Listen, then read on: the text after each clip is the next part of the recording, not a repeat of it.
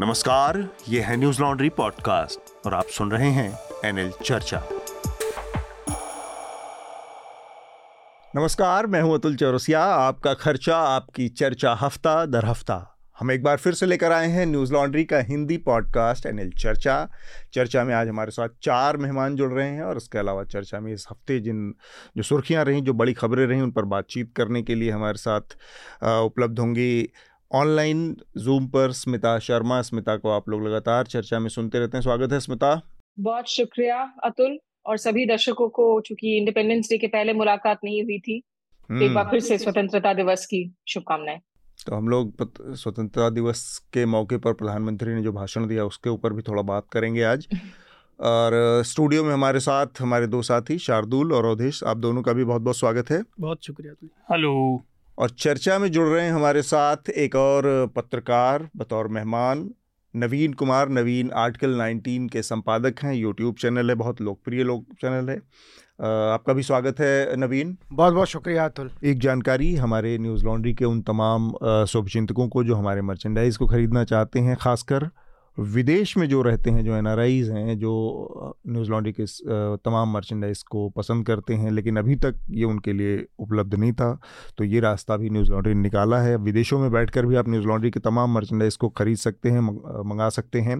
इसका ज़रिया है एक वेबसाइट जिस पे आपको लॉगिन करना है, जाकर वहाँ पर Kadak merch dot com slash collection slash Newslaundry.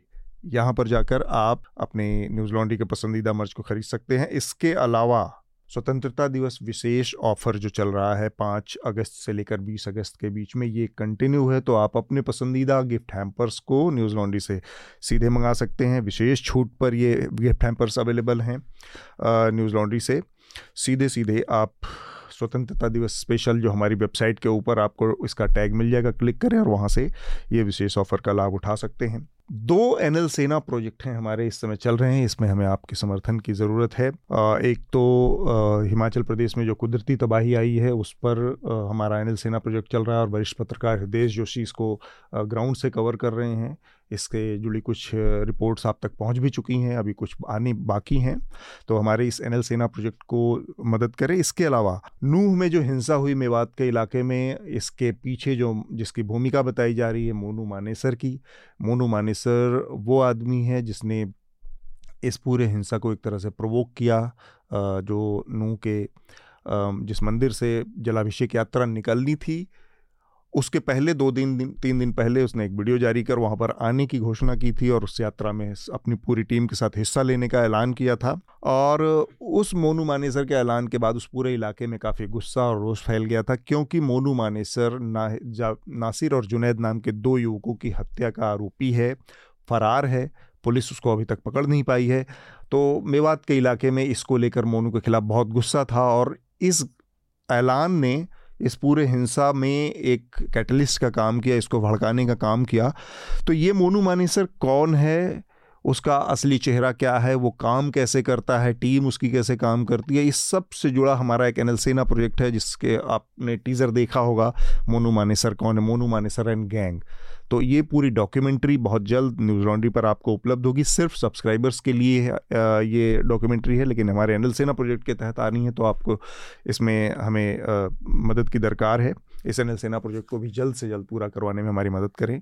इस हफ़्ते जो बड़ी महत्वपूर्ण सुर्खियाँ हैं चर्चा की उसके बारे में शार्दुल एक बार जल्दी से आप हमारे श्रोताओं को और दर्शकों को अवगत कराएँ। इसके बाद हम विषयों की बातचीत शुरू करेंगे आगे। इस हफ़्ते बहुत सारी सुर्खियाँ रही लेकिन कम करके हमने उन्हें फटाफट संकलित कर लिया है। मैं फटाफट बताता चलता हूँ। हम्म। सबसे पहले जनता से जुड़ी हुई खबर राजनीतिक तो काफ़ी सारी है। भारी बारिश ने उत्तर भारत के दोनों पहाड़ी राज्यों में तबाही मचाई हुई है। हम्म। बीते हफ़्ते काफ़ी बरसात हुई। उसमें उत्तराखंड में तीन चार लोगों के मरने की खबर है और हिमाचल प्रदेश में अभी तक चौहत्तर लोगों के मरने की पुष्टि हो गई है। हम्म। कई लोग अभी भी लापता हैं। इससे जुड़ा हमारा एन एल सेना प्रोजेक्ट भी है जो कि हिमाचल की जो पूरी प्राकृतिक आपदा है जो त्रासदी चल रही है वहाँ पर उससे जो हुई जनहानि है उसको कवर कर रहे हैं हमारे सहयोगी हृदय जोशी। इस एन एल सेना प्रोजेक्ट को आप अपना अपनी मदद दें जल्द से जल्द पूरा करने में हमारा सहयोग दें। तो इन दोनों राज्य की एजेंसियों के अनुमानों के मुताबिक उत्तराखंड में अभी तक इस मौसम में एक हज़ार करोड़ रुपए से ज़्यादा की जान माल की हानि हो गई है और हिमाचल प्रदेश में नुकसान का आंकड़ा करीब दस हज़ार करोड़ तक पहुँच गया है हम्म।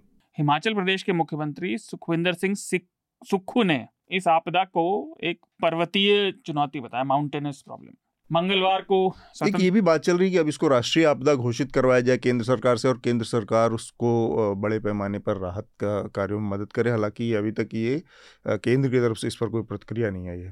तो हम्म। मतलब अभी बयान दिए गए हैं बस लेकिन वो तो राष्ट्रीय आपदा तो कर ही देना चाहिए जब इतनी बड़ी आपदा है। हिमाचल प्रदेश में खास तौर से जैसा हम्म। आपने कहा हालात बहुत ज़्यादा खराब हैं। मंगलवार को स्वतंत्रता दिवस था सभी को स्वतंत्रता दिवस की शुभकामनाएँ। जय हिंद। और प्रधानमंत्री मोदी ने एक बार फिर लाल किले की प्राचीर से देश को संबोधित किया। दसवीं बार। दसवीं बार। हम्म। उन्होंने भाषण में भ्रष्टाचार परिवार एक बात और कही कि दसवीं बार मोदी सरकार इसके बाद भी ग्यारहवीं बार वो तो हम बात करेंगे मैं इसलिए बिल्कुल ट्रिम करके लाया था हेडलाइन भाषण में भ्रष्टाचार परिवारवाद तुष्टिकरण की बात ज़्यादा की आने वाले चुनावों का ज़िक्र किया अपनी संभावित जीत का भी। जैसा मैंने कहा, आज हम बात करेंगे। प्रधानमंत्री ने भ्रष्टाचार की बात की तो उससे भी जुड़ी एक दो खबर आई। सी ए जी ने आयुष्मान भारत का ऑडिट किया था और उसने पाया कि करीब तीन हज़ार चार सौ छियालीस मृत मरीजों के इलाज के लिए छः दशमलव नौ सात, यानी लगभग सात करोड़ रुपए खर्च किए गए सरकार की ओर से। और सी ने पाया कि ये मृत दिखाए हुए लोगों के इलाज उनके मरने के बाद भी अकाउंट्स में जारी रहे और पैसे दिए जाते रहे। इसमें एक रोचक बात यह भी है कि इन इस पूरे आंकड़े में पूरे देश में ये हुआ इसमें सबसे पहले नंबर पर केरल था जिसमें सबसे ज़्यादा मरीजों के साथ ऐसा मृत लोगों के इलाज में हाँ। पहले दूसरे नंबर पर, पर मध्य प्रदेश था और तीसरे में छत्तीसगढ़ था हम्म। सब मिले भ्रष्टाचार से जुड़ी एक और खबर मध्य प्रदेश से थी जहाँ राज्य के पूर्व मुख्यमंत्री और कांग्रेस नेता कमलनाथ और कांग्रेस की नेत्री प्रियंका गांधी वाड्रा ने राज्य में ठेकेदारों के एक समूह है उसके आरोपों को ट्वीट किया ठेकेदारों का आरोप है कि उन्हें ठेके दे जाने के एवज में पचास प्रतिशत कमीशन देना पड़ता कमीशन रिश्वत देनी पड़ी हम्म। कमीशन तो फिर भी लीगल होता है उन्हें रिश्वत देनी पड़ी हम्म। कमलनाथ ने और प्रियंका गांधी ने इस इन आरोपों को ट्वीट किया था तो उसके बाद राज्य की पुलिस तुरंत हरकत में आई और इकतालीस जिलों में उन पर एफआईआर दर्ज हो गई। एक्चुअली इस इसके पीछे दोनों पार्टियों के की, की जो इनसिक्योरिटी है वो मैं बता दूँ आपको। जो कर्नाटक का चुनाव हुआ आपको याद होगा तो हम्म। कर्नाटक में एक कॉन्ट्रैक्टर ने आत्महत्या कर ली थी और सुसाइड हाँ। नोट में ये लिखा था कि यहाँ पर एक एक सिस्टम बन गया है व्यवस्था बन गई जिसमें 40 परसेंट कमीशन दिए बिना घूस दिए बिना नेताओं को काम नहीं होता। आपको उप मुख्यमंत्री। हाँ भाजपा के नेताओं को। ये उनका इस चीज़ को कांग्रेस ने बहुत बड़े पैमाने पर प्ले किया था और पूरा चूँकि एक ऑर्गेनाइजेशन था, कॉन्ट्रैक्टर का, रजिस्टर्ड ऑर्गेनाइजेशन था जिसके सदस्य थे उन्होंने आत्महत्या की थी, इसलिए बड़ा मुद्दा बना। तो उसको फिर से उस फॉर्मूले को यहाँ पर अप्लाई करने की कोशिश कर, कर रही वो है कांग्रेस की नीयत। और भारतीय जनता पार्टी जो कि कर्नाटक में बुरी तरह से इसके इसका शिकार हुई इस ये जो करप्शन का जो आरोप था उसके ऊपर इतनी ज़बरदस्त तरीके से चिपक गया था कि वो एमपी में इससे कोई खतरा उठाना नहीं चाहती इसलिए एक के बाद एक के बाद एक इकतालीस एफ़ दर्ज हो गई। तो कमलनाथ गांधी पे क्यों? क्योंकि इन लोगों ने आरोप लगाया है ना। तो, आप इसी को ग्राउंड बना कर उल्टा ही उल्टा हो गया। हाँ। खैर भ्रष्टाचार पर कार्रवाई नहीं हुई हाँ। आरोप लगाने वाले पर कार्रवाई हुई हो गई ना एनीवे हाँ लोकसभा में हम्म।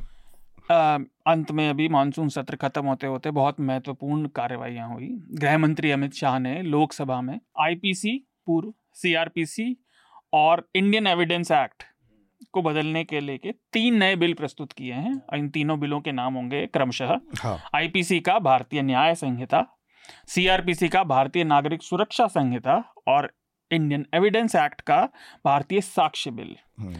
तीनों बिलों को संसद की स्टैंडिंग कमेटी को भेज दिया गया है। ये एकदम आखिरी दिन मानसून सत्र के पेश किया गया ग्यारह तारीख को और सीधे इसको वहाँ से टेबल करके और सीधे स्टैंडिंग कमेटी को मज़े की बात यह है जब सुप्रीम कोर्ट ने चार सवा चार महीने पहले कहा था कि ये रिफॉर्म होने चाहिए तो सरकार ने उसमें टाइम लिमिट मतलब कोई समय सीमा निर्धारित ना करने का विरोध किया था क्योंकि इस पे लंबे विमर्श की आवश्यकता है सबसे लेकिन चार महीने बाद ही फटाक से अंत समय में पेश कर दिए पॉलिसी के लेवल पर जो मसला है जो इस सरकार की कार्रवैया उस पर हम आज विस्तार से थोड़ा बात करेंगे। अच्छा इसमें एक साथ की हेडलाइन और कि इन कानूनों में आईपीसी की धारा 124 ए भी शामिल है जिस पर हमने काफ़ी बात किया है राजद्रोह।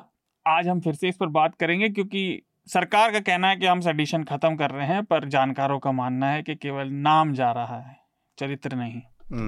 प्रधानमंत्री आर्थिक सलाहकार परिषद के अध्यक्ष विवेक देबरॉय ने मिंट में एक लेख लिखा और उस लेख में उन्होंने कहा कि भारत को एक नए संविधान की आवश्यकता है हम्म, हम्म। क्योंकि मौजूदा संविधान आज के भारत की जरूरतों के हिसाब से सही नहीं बैठता हाँ। मणिपुर के मुख्यमंत्री एन बीरेन सिंह ने स्वतंत्रता दिवस के दिन भाषण दिया राज्य में और राज्य में हिंसा के लिए गलत फहमियों आपस में और देश को गड़बड़ाने के लिए की गई विदेशी साजिश को जिम्मेदार ठहराया। हम्म। उन्होंने राज्य के दोनों प्रमुख समुदायों मैतई और कुकी से हिंसा से बचने को कहा लेकिन सरकार की नाकामियों का उन्होंने ज़िक्र तक नहीं किया अपने संबोधन में। हरियाणा में पिछले दिनों हिंसा हुई वहाँ उस पर बात भी हुई थी और हिंसा को भड़काने के लिए जिम्मेदार माने जाने वाले लोगों में से एक बिट्टू बजरंगी को हरियाणा पुलिस ने गिरफ़्तार कर लिया है। इस बिट्टू बजरंगी का असली नाम है राजकुमार और यह गौ रक्षा बजरंग फोर्स नाम से एक संगठन को चलाता है। नूह में जो हिंसा हुई, उस दिन उसने एक वीडियो जारी किया था, जिसमें उन्होंने कुछ ऐसी बातें कही थी, जिससे कोई भी समुदाय भड़क जाएगा जब आप उसको सीधे सीधे इस तरह की बातें करेंगे। नू हिंसा से जुड़ी एक और खबर भी है। नू हिंसा की जाँच जो पैनल कर रहा है, उसको लेकर सुप्रीम कोर्ट ने शुक्रवार को एक महत्वपूर्ण टिप्पणी की थी। हाँ। कोर्ट ने कहा था कि नफरती भाषा यानी हेट स्पीच किसी भी स्तर पर स्वीकार्य नहीं है और नहीं की जानी चाहिए हम्म। कोर्ट में जो याचिका करता है शाहीन अब्दुल्ला उनसे न्यायालय ने कहा कि इसको लेकर नफरती हम्म। भाषा को लेकर जैसे भी सबूत उन्हें मिलते हैं वो उन सबको इकट्ठा करें वो जिस भी तरीके के हैं चाहे वो वीडियो हो लिखे में हो ऑडियो हो रिकॉर्डिंग हो और उसे राज्य के नोडल अधिकारी को सौंपें इसके बाद ध्यान देने वाली बात यह है हरियाणा में उसके बाद कुछ और भी सभा हुई अच्छा। लेकिन भाषा का इस्तेमाल रुका नहीं हम्म। आखिरी दो सुर्खियाँ। इस पर अनमोल की स्टोरी भी है पंचायतों हाँ, में किस तरह से भाषाओं का इस्तेमाल आखिरी दो सुर्खियाँ विदेशी मामलों से जुड़ी हैं। पाकिस्तान में बलूचिस्तान के सेनेटर अनवरुल हक काकर को पाकिस्तान का कार्यवाहक प्रधानमंत्री नियुक्त कर दिया गया। ये फैसला आने में काफ़ी देर लगी क्योंकि पाकिस्तान के सैन्य और प्रशासनिक जो धड़े हैं दोनों के बीच काफ़ी मतभेद अभी भी हैं। पाकिस्तान की नेशनल असेंबली को, जिन्हें श्रोताओं को याद ना हो 9 अगस्त को भंग कर दिया गया था। इसमें एक चीज़ महत्वपूर्ण है कि जिनको बनाया गया, क्या नाम बताया आपने? अनवरुल हक काकर। अनवरुल हक काकर। ये बलूच है मतलब वैसे और ये अपने आप में महत्वपूर्ण एक मैसेजिंग है वहाँ पर पाकिस्तान की पॉलिटिक्स में क्योंकि ज़्यादातर डोमिनेंस जो है वो या तो सिंध के लीडर का हो जो कि तो बेनजीर भुट्टो और दूसरा पंजाब। ये दो इलाके डोमिनेट करते हैं हाँ। स्मिता शायद बता पाए पर जहाँ तक मुझे पता है बलोचिस्तान में जो इमरान खान की पार्टी थी तहरीक तालिबान। तहरीक तहरीक इंसाफ तहरीक इंसाफ। तालिबान तो वहाँ के सिंध आप वो खैबर पख्तूनख्वा की बात कर रहे हैं अच्छा अच्छा। केपी के पेशावर हाँ, वो वहाँ पर उनकी सरकार अच्छा, है। तो हम्म। मेरी मुझे गलत याद था। देखिए ये जो अभी केयरटेकर प्रधानमंत्री है ना ये बहुत क्लियर चॉइस है आर्मी की ही चॉइस है। अच्छा। और नेशनल डिफेंस यूनिवर्सिटी से पढ़े हुए हैं। अच्छा। इनफैक्ट इनके बारे में बहुत ज़्यादा लोगों को जानकारी नहीं थी। मैंने जब इनका नाम सुना तो जाकर इनका ट्विटर प्रोफ़ाइल चेक किया तो पता चला वो मुझे फॉलो करते हैं ट्विटर पर। अच्छा। लेकिन तो जो केयरटेकर जो एक्चुअली इन्होंने जो कैबिनेट बनाया है उसमें बहुत सारे इंटरेस्टिंग नाम इन्होंने शामिल किए हैं। मुर्तजा सोलंगी वो बहुत वो अच्छे रिस्पेक्टेड जर्नलिस्ट हैं। उनको सूचना प्रसारण मंत्रालय दिया गया है। जलील अब्बास जिलानी जो अमेरिका में राजदूत थे जिनका नाम चल रहा था एज अ फ्रंट रनर केटे के पीएम के लिए उनको विदेश मंत्रालय दिया है। और जो इंटरेस्टिंग बात है कि मशाल मलिक यासिन मलिक की पत्नी को उनको इन्होंने दरअसल शामिल किया है रिस्पॉन्सिबिलिटी के साथ में। तो हमारे तो बीच में एक सेलिब्रिटी है जिनको पाकिस्तान के प्रधानमंत्री फॉलो करते हैं। यहाँ और कितने लोग हैं जिनको कोई प्रधानमंत्री फॉलो करता है? तो चांसेस है कि अब चुनाव अगर वक्त से ना हो जो हमेशा पाकिस्तान में संभावनाएँ बनी रहती हैं कि हाँ। आप इस केयरटेकर कैबिनेट को आगे काम करता हुआ देखेंगे नहीं पर हम्म। स्मिता की वो बात सही है बिल्कुल वो लो प्रोफ़ाइल थे इससे पहले वो मैंने तो जब हेडलाइन पढ़ी तो आखिरी दोनों जल्दी से हेडलाइन भी पहले आखिरी है हाँ। आखिरी में बता रहा हूँ आखिरी हाँ। सुर्खी मेरे पसंदीदा नारंगी व्यक्ति की है फिर से तो आ, अमेरिका के जॉर्जिया राज्य में 2020 के जो राष्ट्रपति चुनाव थे अमेरिका के उसको लेकर पूर्व राष्ट्रपति डोनाल्ड ट्रंप और उनके 18 सहयोगियों जिनमें न्यूयॉर्क के पुराने मेयर रूडी जुलियानी भी शामिल हैं। उन पर अभियोग अब सिद्ध हो गया है। दो हफ़्ते पहले हमने बताया था अभियोग चलाने की बात हो रही है। वो सिद्ध हो गया है और अब उन पर जॉर्जिया राज्य की ऊपरी अदालत में उच्च अदालत में आपराधिक मुकदमा चलेगा इन सब पे। और अगर साबित हुआ तो उन्हें सात सौ, लगभग सात सौ साल की सजा हो सकती तो चर्चा को शुरू करते हैं हम। जो पहला विषय है, उसके पहले मैं दो सुर्खियों को जोड़ना चाह रहा हूँ, क्योंकि हमारी जो चर्चा के बातचीत है, उसमें ये दो महत्वपूर्ण विषय हैं। एक तो एक रिपोर्टर्स कलेक्टिव की एक स्टोरी है, और स्टोरी बहुत महत्वपूर्ण है आज के मौजूदा समय के हिसाब से कि ये जो कृषि कानून तीन आए तीन हम्म। कृषि कानून और इसके ज़रिए खेती किसानी को देश में कॉरपोरेटाइज करने की पहल की सरकार ने मोदी सरकार ने। उसके पीछे इसमें भूमिका एक एनआरआई की सामने आई है जिनका नाम शरद मराठे है। और ये इन्होंने नीति आयोग को एक कॉन्सेप्ट नोट लिख के भेजा था। एनआरआई हैं विदेश में रहते हैं और वहाँ पर सॉफ्टवेयर कंपनी चलाते हैं तो इनका कृषि से कोई लेना देना नहीं है। सबसे बड़ी फाइंडिंग ये है कि इन्होंने कभी खेती किसानी नहीं की लेकिन इनके अंदर एक इच्छा और एक एक, एक विचार के तौर पर ये चीज़ बहुत लंबे समय से थी कि किसानी को अगर कॉरपोरेटाइज कर दिया जाए तो क्या ही खूबसूरत चीज़ हो जाए।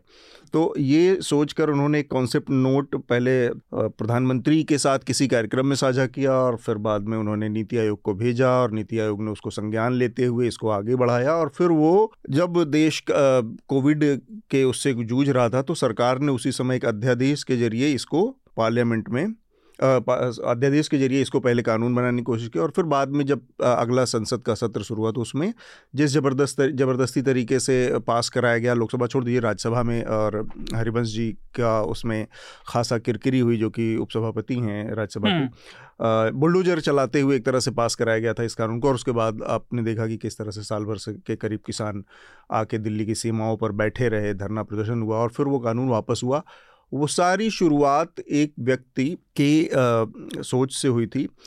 और ये महत्वपूर्ण इसलिए है इसके बारे में बात करना क्योंकि हम आज नीतियों को लेकर बात करेंगे।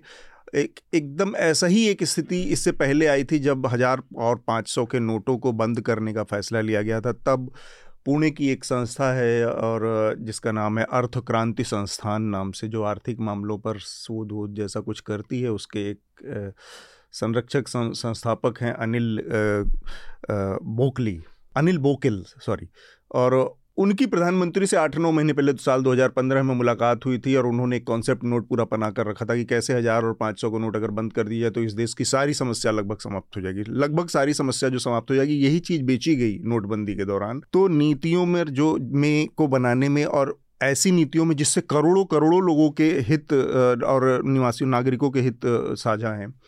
उसको बनाने में जो एक किस्म का एडहॉकिज्म है उस पर आज हम बात करेंगे। लेकिन सबसे पहले चर्चा की शुरुआत प्रधानमंत्री ने दसवां भाषण दिया है लाल किले से और उसमें नवीन आपने प्रधानमंत्री का भाषण सुना। सबसे पहले मैं पहली प्रतिक्रिया आपकी जानना चाहूँगा। प्रधानमंत्री के भाषण ने आपको कितना इंस्पायर किया? उन्होंने एक हज़ार साल का एक रोड मैप दिया है। मैं तो बहुत हमेशा ही प्रधानमंत्री से प्रभावित रहता हूँ और सपने में भी आते हैं? सपने में वो तो आएँगे तो तब ना जब वो जाएँगे जाते ही नहीं है। तो मुझे लगता है कि प्रधानमंत्री अतुल मुझे तो बहुत मतलब मैं हमेशा ही प्रभावित रहता हूँ प्रधानमंत्री से और मुझे लगता है कि आदमी का दिमाग दुरुस्त हो या ना हो, शरीर दुरुस्त हो या ना हो, गला बड़ा दुरुस्त होना चाहिए। क्योंकि कब आपको दो घंटा, चार घंटा, पाँच घंटा बोलना पड़ जाए और मुझे तो जब वो बोल रहे थे तो ये ऐसा लग रहा था कि ऐसा ना हो कि जब तक कि वो 2024 के नतीजे ना आ जाए, तब तक कहें कि मैं लाल किला छोड़ूँगा ही नहीं। पहले रिज़ल्ट आए, तब मैं लाल किला छोड़ूँगा। कोई उन्होंने ऐसी बात नहीं की जिसकी हम लोगों ने उम्मीद नहीं की थी। सबको पता था कि चुनावी भाषण होगा। लेकिन जिस शानदार तरीके से वो देश को बरगलाते हैं, जिस तरीके से वो देश के ज़रूरी मुद्दों से नागरिकों का ध्यान भटकाना चाहते हैं, वो इससे पहले इस देश के किसी प्रधानमंत्री में ऐसी ढिठाई कभी नहीं थी। वो चाहे नारी सुरक्षा का मामला, आप सोचिए कि इतनी किरकिरी हुई जब आपने 10 सेकंड तक मणिपुर का ज़िक्र करके आप पार्लियामेंट में घुस गए और इसके बाद अविश्वास का प्रस्ताव लाना पड़ा ताकि आप मणिपुर पर बोले, फिर वहाँ तीन मिनट बोलकर घुस जाते हैं, फिर जब लाल किले से बोलते हैं तो उसको महाराष्ट्र से जोड़ देते हैं। इसका मतलब यह है कि इस देश के प्रधानमंत्री ना आप बेरोजगारी का ज़िक्र करते हैं, ना आप महँगाई का ज़िक्र करते हैं, ना आप भ्रष्टाचार का ज़िक्र करते हैं, ना आप कॉरपोरेट करप्शन का ज़िक्र करते हैं।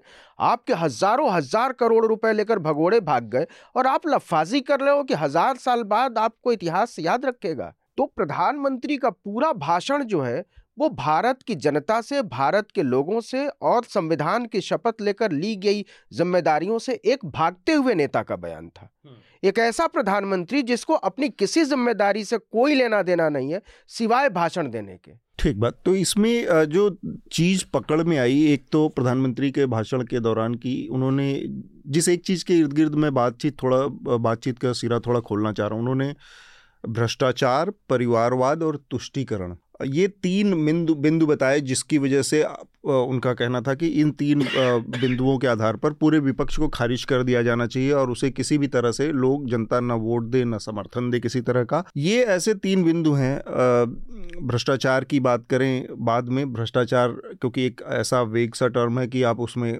इतना, आप किसी भ्रष्टाचार, संस्थागत भ्रष्टाचार को कैसे देखते हैं, मोरल भ्रष्टाचार को कैसे देखते हैं, वो एक चीज़ है। मैं इसमें इसका जो एक बिंदु है तुष्टिकरण, मैं उस पर थोड़ा विस्तार से बातचीत करना चाहता हूँ। अस्मिता, तुष्टिकरण की जब बात आती है एक तो ये है कि भारतीय जनता पार्टी को इस बात में महारत हासिल है कि राष्ट्र जैसी कोई चीज़ है तो वो पार्टी और राष्ट्र एक हो जाता है। पार्टी और राष्ट्र और नेता एक हो जाते हैं कि मोदी राष्ट्र राष्ट्र ही मोदी है टाइप। ये उनकी एक सफलता है इस चीज़ को करने में। उसी तरह से तुष्टिकरण जो शब्द है, तुष्टिकरण को ऐसा कर दिया गया है कि लोगों के दिमाग में ये चीज़ घुसी हुई कि तुष्टिकरण सिर्फ़ मुसलमान का होता है। मुसलमान ही तुष्टिकरण है।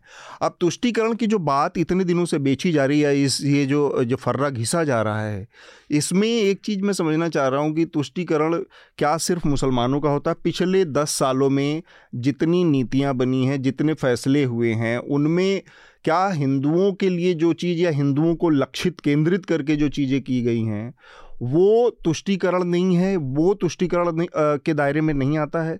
तुष्टिकरण क्या सिर्फ़ एक ही साइड का होता है? भारतीय जनता पार्टी जो कर रही है, वो तुष्टिकरण से अलग कोई भी दायरा आता है क्या? देखिए, अतुल, इसमें मुझे लगता है कि हालाँकि ये तो बहुत सोशल कॉन्टेक्स्ट वाले सवाल हैं। जो सबसे ज़रूरी बात है यहाँ कि निश्चित रूप से जिसे हम कहते हैं पॉलिटिक्स ऑफ़ कन्वीनियंस एक पॉलिटिक्स ऑफ़ अपॉर्चुनिज्म देखने को जो मिलती है आप जिस बात का ज़िक्र कर रहे हैं देखिए ये लगातार जिसे कहते हैं ना कि if you tell a lie convincingly again and again repeatedly it sounds like the truth तो ये तो आपकी प्रोपागांडा और नैरेटिव्स के पीछे की ये सारी पूरे मामले हैं और बिंदु हैं जिसमें आपने तमाम तरीके के जो हैं आपने इल्यूशंस परपेचुएट किए हुए हैं। आपने ये खबरों को फैलाया हुआ है। एक तो लोगों का ये कहना कि हिंदू खतरे में है। hmm. ये अपने आप में इतनी बड़ी एक मिथ्या वाली बात है। आप आप पॉपुलेशन चार्ट में आपने ये फैलाया हुआ है आपने लोगों को भ्रमित कर रखा है कि सिर्फ़ मुसलमान ही हैं जिनकी जनसंख्या देश में बढ़े जा रहे हैं। जबकि हम्म। आप पॉपुलेशन चार्ट्स को देख ले एविडेंस को देख ले तो ये सारी जो है बातें गलत हो जाती हैं। लेकिन दुख भरी बात यह है कि लोग व्हाट्सएप में पढ़कर ही जो है खुश हो जाते हैं। कोई एविडेंस बैक्ट जो है डेटा पढ़ने की कोशिश नहीं करता है। बहुत कम ऐसे लोग हैं जो पढ़ते हैं आज की हम्म। तारीख में। और तुष्टिकरण के पीछे ये जो नैरेटिव है मुझे लगता है देखिए इसमें ये फ्रेमिंग ये इस हिसाब से है कि आप जब हिंदुओं की बात करते हैं तो उनको आप जो भी दे रहे हैं वो तो उनका हक है वो उनका अधिकार है क्योंकि ये बहुसंख्यक हिंदू राष्ट्र है और मुसलमान जिनको इस देश में या जो अल्पसंख्यक है जिनको इस देश में सेकेंड क्लास सिटीजन की दर्जा देने की कोशिश की जा रही है उनको अगर आप कुछ देते हैं तो फिर वो तुष्टिकरण है तो हम्म। इस तरह की ये जो बाइनरी क्रिएट करने की बात हो रही है कि भाई आपको जो हम दे रहे हैं क्योंकि आप एक बहुसंख्यक धार्मिक आप समुदाय का हिस्सा हैं तो ये तो आपका बिल्कुल हक बनता है या अधिकार बनता है हम्म, यहाँ हम्म। तुष्टिकरण का सवाल नहीं होता है तो निश्चित रूप से राजनीति में इस तरह के जो मल्टी लेयर्ड कॉन्टेक्स्ट को बुना जाता है और इस सरकार की प्रोपोगंडा मशीनरी तो खैर अपने आप में बहुत दमदार है जो पिछले हम लगातार वक्त से देख भी रहे हैं लेकिन जो ये आ, हम जिस भाषण की बात कर रहे हैं अतुल इसमें दो चीज़ें बहुत ज़रूरी हैं। एक तो वो घरेलू चुनाव के मद्देनजर तो निश्चित रूप से तमाम बातें कर ही रहे थे। मोदी जी की सारी जो भाषण होती है वो चुनावी और आ, सियासी ही होती हैं। गैर हम्म, सियासी हम्म। तो कोई भाषण होती नहीं है जो स्टेट्समैन टाइप या विजनरी टाइप हो। वो क्लाइमेट क्राइसिस की बात करते हैं तो वो भी पासिंग रेफरेंस होता है कि हिमाचल में बाढ़ आ गए। हम्म। मणिपुर की बात करते हैं तो वो भी पासिंग रेफरेंस है। वो विजनरी नहीं है कि एक स्टेट्समैन के तौर पर जो है आप अपील कर रहे हैं लोगों से आप उनको पूरी तरह से आश्वस्त कर रहे हैं। दूसरी बात है जी ट्वेंटी शिखर सम्मेलन होने वाला है अगले कुछ दिनों में नई दिल्ली में। नौ और दस सितंबर की तारीखें हैं। तो अंतर्राष्ट्रीय समुदाय को भी जो है उन्होंने जो मैसेजिंग की है लगातार और दो हज़ार उनचास का जो ज़िक्र है मास्टर प्लान ऑफ़ 2049 देखिए शी जिनपिंग की भी अपनी दरअसल मोदी जी टू 2047 की बात कर रहे हैं। अगर आप चीन के राष्ट्रपति शी जिनपिंग को देखें चीन का भी अपना प्लान है दो हज़ार उनचास का। दो हज़ार उनचास में जब सेंटेनरी ईयर होगा formation of People's Republic of China का तो इस तरह के जब आप इतने लंबे वक्त का एक मास्टर प्लान बनाते हैं आप हज़ार सालों के बाद जज किए जाने की बात करते हैं तो ये साफ़ हो जाता है कि आपकी जो है वो आप सिर्फ़ अगले चुनावों तक नहीं देख रहे हैं। ये जो पूरी तरीके से एक लोकतंत्र में अथॉरिटेरियन रूट्स को डीप करने वाली बात होती है उस नज़रिए के साथ भी आप अपने इस भाषण को सामने रखते हैं। ठीक बात है। शार्दुल प्रधानमंत्री जी के भाषण की कौन सी बात आपको पसंद आई? सबसे ना पसंद भाषणों में पसंद करने को आमतौर पे कुछ होता नहीं कम से कम मेरे जैसे व्यक्ति के लिए। पर ये तो मैं ज़रूर कहूँगा मोदी जी की नरेंद्र भाई की अब स्पीच बोरिंग हो गई है बासी बासी हो गई है। अब वो वाक चातुर्य नहीं रहा जो दस साल पहले रखता था। और नहीं दस साल उसमें, पहले वाला शायद ये था कि कोई बर्डन नहीं था अब दस साल का परफॉर्मेंस के वजह बर्डन है। अब उम्र दिखने लगी है। दूसरा आ, बहुत रेपिटेशन है। एक ही बात बार बार बार बार करते रहते हैं। तुष्टिकरण की जो बात आपने की तो देखिए तुष्टिकरण नहीं होना चाहिए। बात सब राज़ी हैं इस पर लेकिन अगर आप केवल मुँह से बोल नहीं रहे और इसमें मैं एक पॉइंट ऑन होना चाहूँगा तो आपको मेरा पॉइंट समझ आएगा जो परिवारवाद उन्होंने कहा कि ये मेरा पूरा परिवार है जनता। लोगों को अगर याद हो जब हम संघ पर आरएसएस पर बात कर रहे थे तो मैंने कहा था ये जो जो परिवार बताने का चक्कर है ना ये बहुत गड़बड़ है क्योंकि भारतीय समाज में परिवार का जो मुखिया है वो अकाउंटेबल नहीं होता। भाई आप हमारे परिवार नहीं है यार मेरे घर में है मेरे ताऊ जी तू काम कर अपना ना प्रधानमंत्री हैं। हम्म। लेकिन ये जो परिवार का फंडा है तो सवाल पूछने पे जो उन्हें दिक्कत है। किसी भी फोरम में संसद का ज़िक्र अभी नवीन ने किया, वहाँ भी वो जवाब देने से कितना कतरा रहे थे? जो उनसे सवाल पूछे जा रहे थे, उस पर कितना कतरा रहे थे? जो ये सारी बातें उन्होंने की, सबसे पहले तो एक बड़ा साधारण सा, स्वाभाविक सा सवाल उठता, भाई, दस साल से आप क्या कर रहे थे अगर अभी भी ये चीज़ें बची हुई हैं? और भ्रष्टाचारी आज की डेट में जो भी ईमानदारी से समाचार देखता है, वो ये जानता है कि दूसरी पार्टी का भ्रष्टाचारी पार्टी बदलते ही ठीक हो जाता है। हम्म। और ये बात हर कोई मानने को तैयार है। ये बात भाजपा के लोग भी मानते हैं। नहीं, एक तो एक चीज़ में असारदुल एक तो ये है कि नेताओं के मुँह से दो तरह की बातें सुनना परस्पर विरोधी बातें सुनना एक सामान्य बात है। लेकिन एक व्यक्ति जो प्रधानमंत्री के पद पर है उस पद पर बैठा आदमी एक हफ़्ते पहले कहता है कि ये सत्तर हज़ार करोड़ के सिंचाई घोटाले का आरोपी है और भ्रष्टाचारी है और एक हफ़्ते के बाद उस आदमी को वो कहता है कि आप डेप्यूटी चीफ मिनिस्टर बन जाइए महाराष्ट्र के और हमारे साथ शामिल हो जाइए और फिर एक हफ़्ते के बाद कहता है कि मैं भ्रष्टाचारियों के खिलाफ कोई अभियान चला रहा हूँ। इस लेवल की जो इस स्तर का जो जो हिपोक्रेसी है पाखंड है इसको कैसे मतलब लोगों के जहन में क्योंकि फिर अगर लोग इस चीज़ तीनों स्थितियों को एक साथ एब्जॉर्ब कर रहे हैं सोख पा रहे हैं और उसको पचा पा रहे हैं तो इसका मतलब है कि कहीं ना कहीं उस व्यक्ति के अंदर कोई चमत्कारिक प्रतिभा है। देखिए त्रियायामी चीज़ है। प्रतिभा चमत्कारिक नहीं होती। प्रतिभा को समय के साथ छीलना पड़ता है उसको लगातार धारदार बनाना पड़ता है। एक मिनट। है क्या कि प्रधानमंत्री या प्रधानमंत्री ना कहें इस सरकार में जो कमियाँ हैं कमियाँ हर सरकार में होती हैं उसको जनता तक ना पहुँचने के पीछे मीडिया बहुत बड़ा ठीक बात। क्योंकि मीडिया कंट्रोल में है। हम्म। मीडिया आप तक सही जानकारी नहीं पहुँचा रहा। आज की डेट में आप नॉर्मल बात करिए लोगों से। मेरी कल बात हो रही थी एक से मैं बाहर गया था तो व्यक्ति कह रहा था देखिए वल्चर जर्नलिज्म चल गया है। मैंने उससे पूछा, मैंने उससे पूछा, हम इंतज़ार कर रहे थे अपॉइंटमेंट का, कि भाई वल्चर जर्नलिज्म है क्या? कहीं अगर दुर्घटना हुई है तो उसको रिपोर्ट करना, आप उसे गिद्ध पत्रकारिता कैसे कह रहे हैं? पत्रकारिता का, पत्रकार की ज़िम्मेदारी है कि उसे सही सही बताए, अपना ओपिनियन ना डाले, चाहे वो किसी का भी सपोर्टर हो। उस खबर को वो ईमानदारी से दिखाए, ये कहाँ हो रहा है?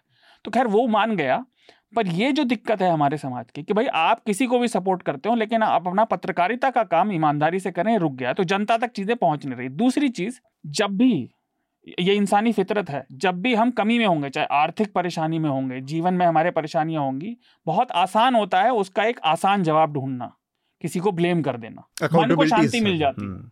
इलाज नहीं होता क्योंकि इलाज के लिए आपको स्वाध्याय करना पड़ता है आपको क्रिटिकली सोचना पड़ता है। आपको मल्टीपल और वो कभी आसान नहीं होता इलाज। आप देखिए आसान रास्ता हमेशा गड़बड़ भरा होता है। तो ये दोनों चीज़ें। और तीसरा जो प्रधानमंत्री कहते हैं वो अपना एक ही बात दोहराते रहते हैं स्मिता ने जैसे कहा एक ही बात दोहराते रहते हैं। और बार, बार। दूसरी बात क्या है ना हिस्टोरिकल मेमोरी भारतीय समाज की है। और जब भी कोई समाज में पिछड़ा हुआ होगा किसी भी स्तर पर चाहे वो आर्थिक हो सामाजिक हो शारीरिक हो बीमारियाँ हो उसको अगर आप कोई सामने से पेंट करेंगे और उसको कहेंगे, नहीं, गलती आपकी नहीं है या आपका दुर्भाग्य नहीं है, किसी और की गलती है और इसको हटाने से तुम्हारा जीवन सुधर जाएगा तो लोग बहुत आसान जवाब ढूंढते हैं। ये चल रहा है लगातार। मैं एक चीज़ और छोटी सी कहना चाह रहा था ये प्रधानमंत्री को ये जो जो जिंगल देने का शौक है मुझे समझ नहीं आता। मे भी शायद तो मेरे अंदर कमी है। बहुत लंबा वक्त हो गया अब इसमें समझ में समझने में इसमें वक्त भी नहीं जाया इन्होंने फिर से वो कहा रिफॉर्म हाँ, परफॉर्म और ट्रांसफॉर्म हाँ, आपने सरकार फॉर्म करी हम रिफॉर्म करने भाई समझ नहीं आता कि कौन इससे बरगलाया जाता है।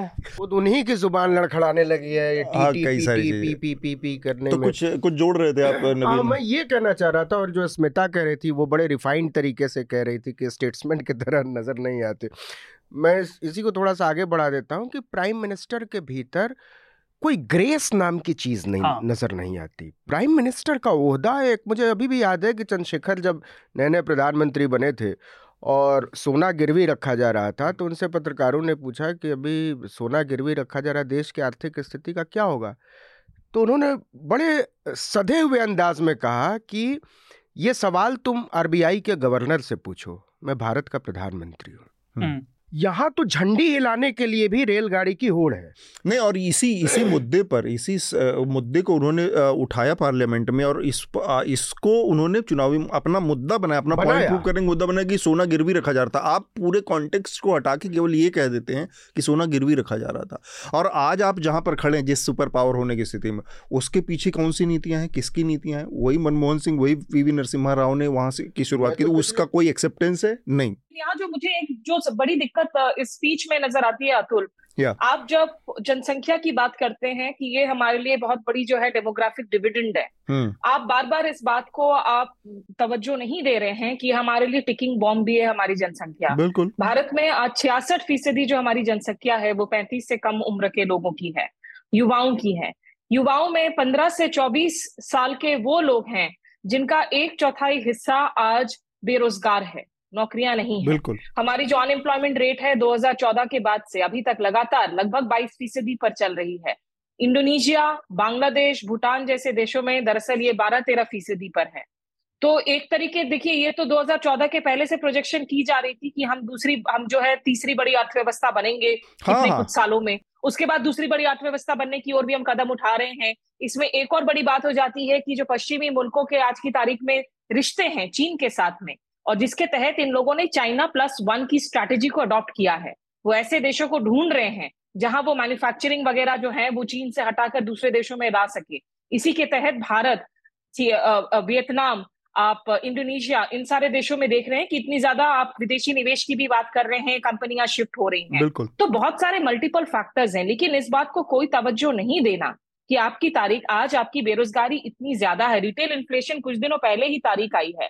आप प्राइसेस ऑफ़ कमोडिटीज को देख ले महँगाई आसमान छू रही है लेकिन आप लगातार जो है उन पुराने घोषणाओं को आप किए जाते हैं जो या तो आप चार बारी दस बारी कर चुके हैं पिछले बजट में या संसद के भाषणों में या फिर आप जो है सुहाने सपने बुनने में आप लगे हुए हैं।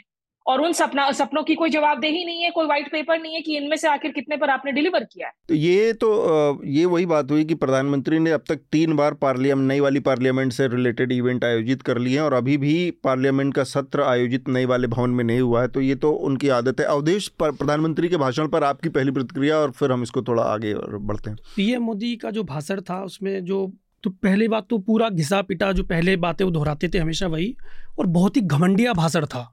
वो घमंडिया आजकल जो है अपोजिशन का जो एक आ, आ, सारी पार्टियाँ जुड़ी उनको कह के संबोधित करते हैं। लेकिन मुझे लगता है कि इतना घमंडिया भाषण था ये जहाँ जब वो ये कहते हैं कि आ, अगली बार भी प्राची से जो है मैं ही वो लोकतांत्रिक व्यवस्था में या तो विश्वास नहीं रखते। हम्म। उनको पता है कि जब कोई प्रधानमंत्री चुना जाता है तो पूरा वोटिंग का सिस्टम है और एक लोकतांत्रिक व्यवस्था है हमारी देश की। जनता पीएम बना के लोगों को चुनती है तब वो जाके पीएम बनता है। लेकिन उनको लगता है उस पर विश्वास ही नहीं है।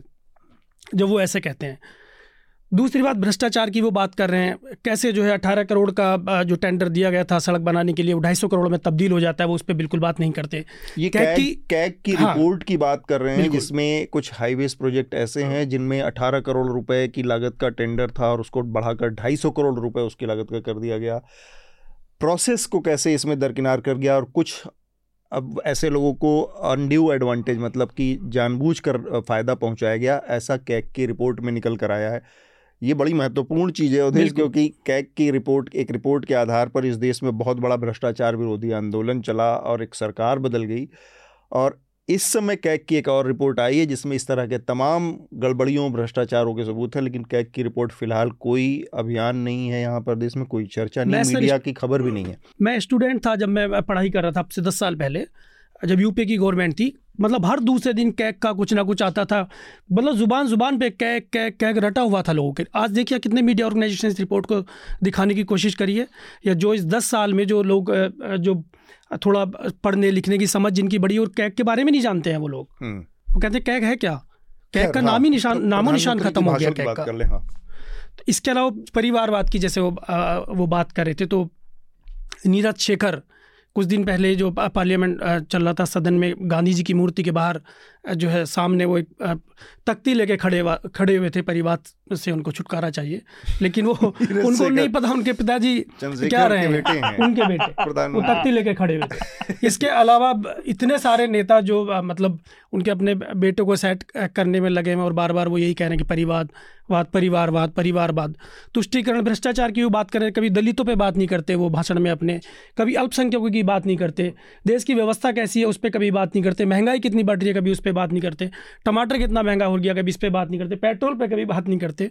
वो वही पुराना घिसा पटा और आ, मतलब लोगों को तुष्टिकरण के नज़रिए से कैसे लोगों को इधर लाना है बुनाना है विपक्ष को कैसे टारगेट करना है इनके कुछ चार पाँच मुद्दे हैं उनके तो हिंदू वो कर ही रहे हैं खैर एक चीज़ है लेकिन ये जो जो जो जुमले हैं जी। जो पूरी तरह से जिसको मैं जिसका मैंने शुरुआत में ज़िक्र किया कि कैसे तुष्टिकरण सिर्फ़ मुसलमानों का हो सकता है ये नैरेटिव बिल्ड करने की ज़रूरत दूसरे पक्ष को भी है विपक्ष को भी है कि आप जो कर रहे हैं दरअसल वो भी रिवर्स अपीजमेंट ही है। हाँ। और उसके अपने नुकसान अपने उसके उसकी बहुत सारी गड़बड़ियाँ हैं।